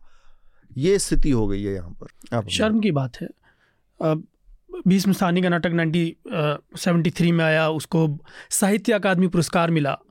और पता नहीं क्यों उसको जब वो उसका विमोचन मतलब रंगमंच उसका होना था, उससे पहले ही जो है क्योंकि जब हम इतना बड़ा एक प्रोग्राम करते हैं तो ज़ाहिर सी बात है कि उसमें तीन तीन चार चार जो है मिनिस्टर आ रहे हो जो जैसे सबकी सहमति रही होगी पहले से। सबकी सहमति रही होगी और वो एक किसी भी प्रोग्राम को ऑर्गेनाइज करें ना उसका प्रोसेस है एक समय लगता है उन सब चीज़ों में। और अचानक से उसको जब वो तारीख तय हो गई जब वो होने वाला था उसी दिन उसको जो है रद्द कर दिया जाता है। स्मिता को जाना है मेरे ख्याल से।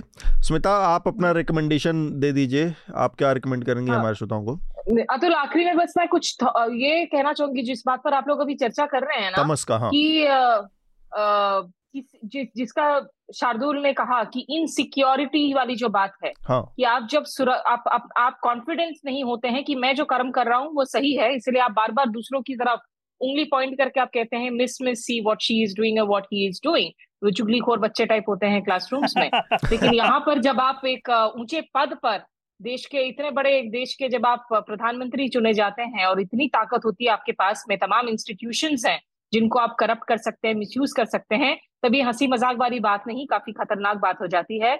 और थॉट्स जो है थॉट्स सबसे बड़े विलेन होते हैं किसी भी उस नेता के लिए जो लंबे वक्त तक सत्ता पर काबिज रहना चाहते हैं। वो एक बार फिर से वो सीन मुझे याद आता है the trial of the Chicago seven की नेटफ्लिक्स पर जो बहुत बेहतरीन डॉक्यू फ़िल्म है। इसमें साचा बैरन कोहेन को ट्रायल पर बिठाया जाता है हाँ। और ये रियल इवेंट्स पर बेस्ड आधारित सीरियल है इसमें साचा बैरन कोहन कहते हैं कि give me a second I have never been tried for my thoughts before कि मैंने जो सोचा था उसके आधार पर जो है आप मुझे गुनहगार भी साबित कर रहे हैं आप मुझे अदालत पर भी खींच कर ला रहे हैं तो कोई भी जो इनसिक्योर नेता है दुनिया भर में वो नहीं चाहेगा कि उनकी जो जनता है वो क्रिटिकल थिंकिंग करे वो अपने दिमाग के ग्रे सेल्स का इस्तेमाल करे। वो यही चाहेंगे कि आप ग्रे सेल्स का इस्तेमाल छोड़ दीजिए भूल जाइए कि आपको ऊपर वाले ने एक दिमाग दिया है आप बस और बस अंधभक्ति कीजिए। और आखिर में जी आखिर में जो रिकमेंडेशन मैं दूँगी अतुल इस बार सिर्फ़ एक कविता की रिकमेंडेशन दूँगी मैं नकुल मेहता जो एक्टर हैं और उनकी दरअसल एक्टिंग मैंने कभी देखी नहीं है लेकिन वो बीच बीच में कुछ कविताएँ आकर रिसाइट करते हैं कोविड के टाइम से लेकर। उन्होंने अभी स्वतंत्रता दिवस पर बहुत खूबसूरत छोटी सी कविता डाली है जिसे अजय सिंह ने लिखा है हम्म। जो नेशनलिज्म वर्सेस पेट्रियोटिज्म पर है जिसमें ये प्रेमिस है कि देशभक्ति जज्बा है राष्ट्रवाद ठेकेदारी है और उसमें दो बेहद खूबसूरत लाइनें हैं कि मुझे हक है कि इस देश की सबसे ऊँची मीनार पर चढ़कर चीखूं। मुझे अपनी मातृभूमि से प्यार है। मुझे कोई हक नहीं। झुंड बनाकर पूछता फिरूं क्या तुम्हें अपने देश से प्यार है? लोगों से मेरी अपील है कि आप व्हाट्सएप पर जब इतना वक्त बिताते हैं इस कविता को ढूंढिए। ये ट्विटर यूट्यूब सब जगह है। अजय सिंह की लिखी हुई। और ज़रूर इसे समझने की कोशिश करें इतनी खूबसूरती से।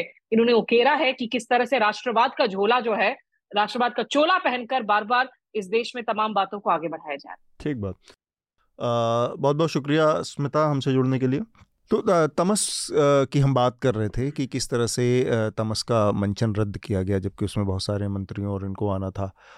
ये जो बार बार हमारे सामने एक क्लीशे टाइप हो गया है, घिसा पिटा जुमला टाइप हो गया अभिव्यक्ति के पहरे, लेकिन ये हमारे सामने सच हुआ है कि पाँच मंत्री मिनिस्टर जहाँ आ रहे हैं वहाँ पर अचानक से आखिरी में, और तमस कोई छोटी मोटी मतलब एक भारत सरकार जिस कृति को साहित्य अकेडमी पुरस्कार दे रही है, उसी भारत सरकार के एक कार्यकाल में कुछ लुम्पेन एलिमेंट सोशल मीडिया पर एक कैंपेन चलाते हैं, और उस तमस को मतलब ऑलमोस्ट ब्लैकमेलिंग करते हैं कि इसमें से ये ये चीज़ें हटा कर दिखाई जाएँगी। मतलब कि आप मूल कृति को, ये बंच ऑफ़ थॉट नहीं है ना कि मोहन भागवत आए और उन्होंने कह दिया कि उसमें से कुछ चीज़ें हमने हटाकर और उसको नया वर्जन दे दिया है। तो वो गोलवलकर का नहीं होगा ना, वो मोहन भागवत का बंच ऑफ़ थॉट हो सकता है। आप ऐसे कैसे किसी का, तमस को इस तरह से कर दिया गया और उसके बाद मंचन कैंसिल हो गया। अब यहाँ पर एक बड़ा अजीब सा सवाल द्वंद्व खड़ा हो रहा है कि आप और द्वंद्व खड़ा हो रहा और एक ये बहुत ही इसका डार्क पहलू भी है कि आप अकॉर्डिंग टू नवीन की उन्होंने बहुत सारी चीज़ें ऐसी डिपिट की जो कि तमस से अलग है। इसके बावजूद हिंदुत्ववादी संगठनों ने टारगेट करके आपका शो कैंसिल करवाया टिकट जो बिक चुके थे, इतना बड़ा कार्यक्रम होना था जहाँ पर सेवेंटी परसेंट टिकट बिक चुके थे, जितने पाँच सात मंत्री और एमपी और इतने सारे लोग आने वाले थे, वो सब लोगों का सारे इन्विटेशन रद्द हुए, सब कुछ हुआ। इसके बावजूद ये होना है। तो फिर अरविंद गौंड जिनका ज़िक्र आप कर रहे हैं ये सब करने का और ये सारे जो रा, रास्ते निकालने का औचित्य क्या है और फ़ायदा क्या है अगर फिर भी आपको तो खाना ही है? बड़ी सीधी सी बात है। आप भी घर फूक के तमाशा देख रहे हैं मैं भी घर फूक के तमाशा देख रहा हूँ। बहुत सारे लोग जेलों में गए हैं बहुत सारे लोग जेलों में पड़े हुए हैं बहुत सारे लोग जेलों में जाते हुए दिखाई दे रहे हैं बहुत सारे लोगों दिखाई दे रहे हैं कि आने वाले दिनों में पता नहीं वो होंगे कि नहीं होंगे हमारे बीच। तो इस समय ज़रूरत है कि इस देश के विश्वविद्यालयों में पढ़ाने वाले अपनी नौकरी की चिंता छोड़ें। इस देश के विश्वविद्यालयों में पढ़ने वाले अपने डिग्री की चिंता छोड़ें। इस देश में पत्रकारिता करने वाले अपनी आवाज़ को बताएँ। और अगर हम लोग अपनी आवाज़ को अब सामूहिक आवाज़ों को सामूहिक चेतना को सामूहिक वैचारिकता को लोकतांत्रिकता को संवैधानिकता को नहीं बचाने को तैयार हैं तो फिर हम भूल जाएँ कि आने वाले दिनों में कोई बदलाव होने को तैयार है। और बदलाव से कोई सत्ता का बदलाव नहीं है। हम्म। बदलाव से मतलब है कि हमारी आवासों के बचे रहने की कोई सूरत बनती है कि नहीं बनती है? ठीक बात। ये तमस वाले पर आपकी टिप्पणी शार्दुल। देखिए, एक रूढ़ीवादी दिमाग की ये पहचान होती है कि उसे जो चीज़ पसंद नहीं है ना, वो उसे सामने देखना भी पसंद नहीं करता। ऐसे जो बहुत, जब जातिवाद, बहुत रूढ़ीवादीता में फंसा हुआ होता है तो जैसे मैंने मैंने हफ़्ता में एग्जांपल दिया था मेरे कई रिश्तेदार ऐसे हैं वो आपके घर में प्याज लहसुन देख लेंगे तो फिर कभी आएँगे नहीं।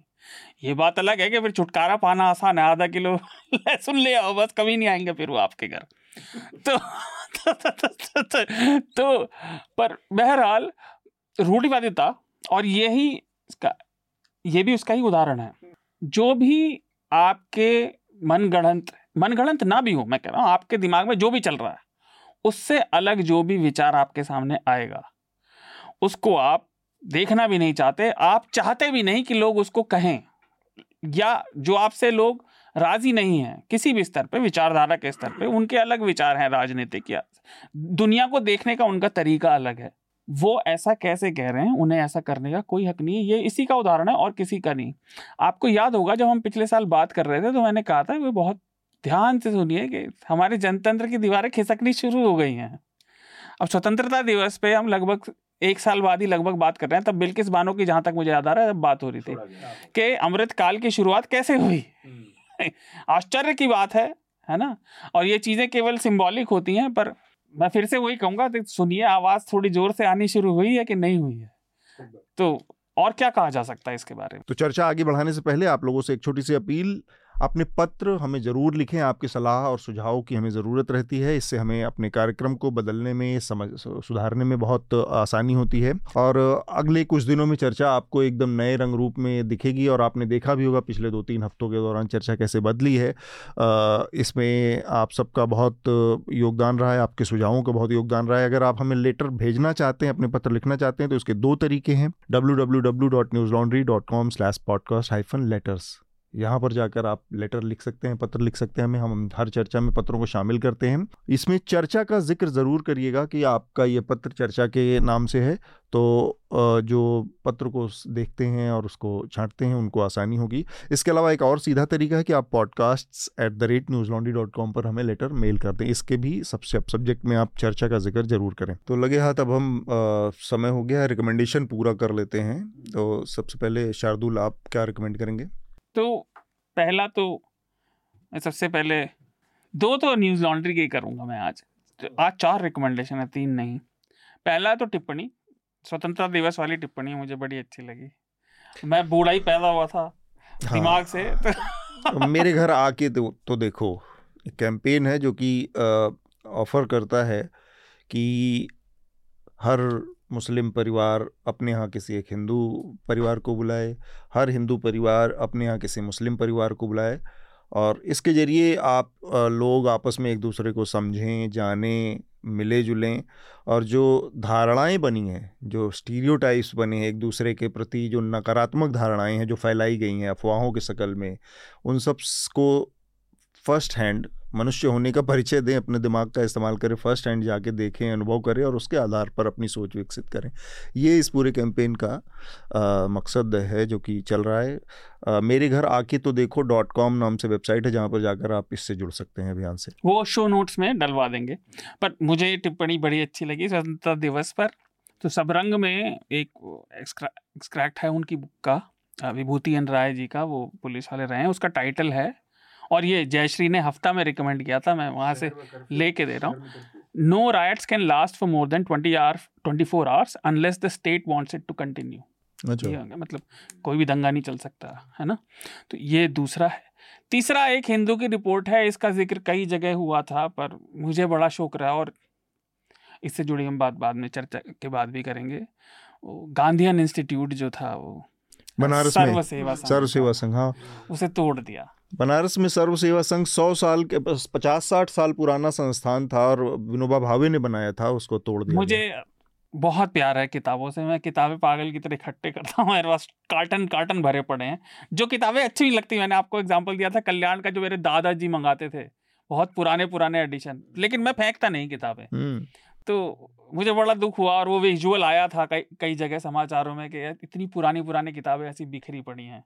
हिंदू की रिपोर्ट मैं बता रहा हूँ यहाँ पे रिकमेंड नहीं ये सरकार की ज़िम्मेदारी थी लेकिन सरकार ही जब एकदम इतनी जिस कहते हैं कि पूरी तरह से होस्टाइल है किसी चीज़ के लिए गांधीयन लेगेसी को बचाने के पीछे उसकी कोई नीयत छोड़िए गांधीयन भारतीय संस्कृति में जो किताब की इज़्ज़त नहीं करता वो भारतीय संस्कृति को धेला भर भी नहीं समझता।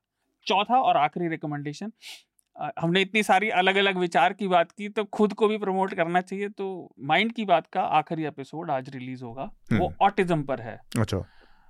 मैं खुद भी डायग्नोज ओपन हूँ। हाँ मैं ऑटिस्टिक हूँ। और ऑटिस्टिक लोग थोड़ा अलग तरीके से दुनिया को देखते समझते हैं। तो ये देखिए आपको शायद समझ आएगा एक बहुत बड़ी संख्या भारत में अठारह लाख से ऊपर है। बिल्कुल। एक करोड़ सॉरी एक करोड़ अस्सी लाख से ऊपर है। तो हम्म। वो लोग जो अलग अलग स्तर पर होते हैं तो चौथा एपिसोड वो ये चार रहे मेरे रिकमेंडेशन ठीक बात है।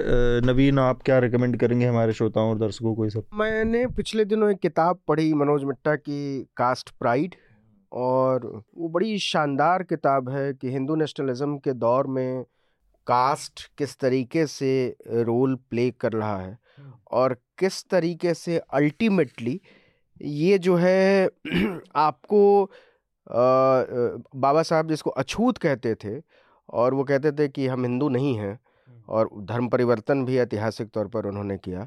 तो किस तरीके से फिर से खासकर पिछड़ों को और दलितों को आदिवासियों को हिंदू बनाने के अभियान पर एक पूरा सिस्टम काम कर रहा है और ये कितना ब्रूटल हो सकता है? समाज के लिए कितना नुकसानदेह हो सकता है?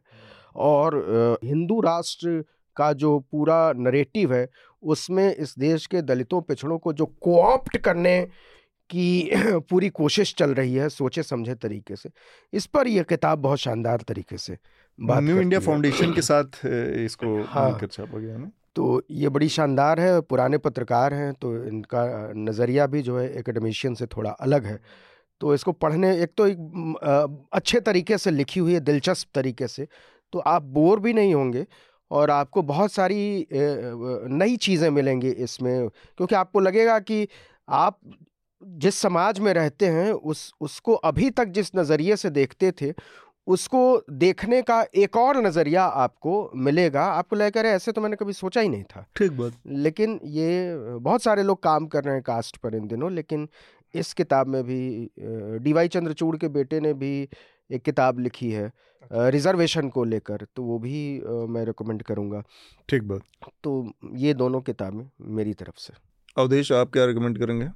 बीबीसी पे काल की अभिनेत्री काल की उनके पॉडकास्ट हैं तो माय इंडियन लाइफ तो अभी उनका पांचवा एपिसोड आया है जो अभी पाँचवें एपिसोड में जो है संगीत की शक्ति उसका नाम है। उसमें क्या अरिव्यू ने जो है समाज में फैले जाति जो भेदभाव है भेदभाव है उसको लेके अपना जो संगीत है उससे बयां किया है। तो एक तो ये एक और सा रिकमेंडेशन है मेरा कि रवीश का एपिसोड देखना चाहिए लोगों को भी। एक स्पेशली उन्होंने बनाया परिवारवाद पे। अच्छा।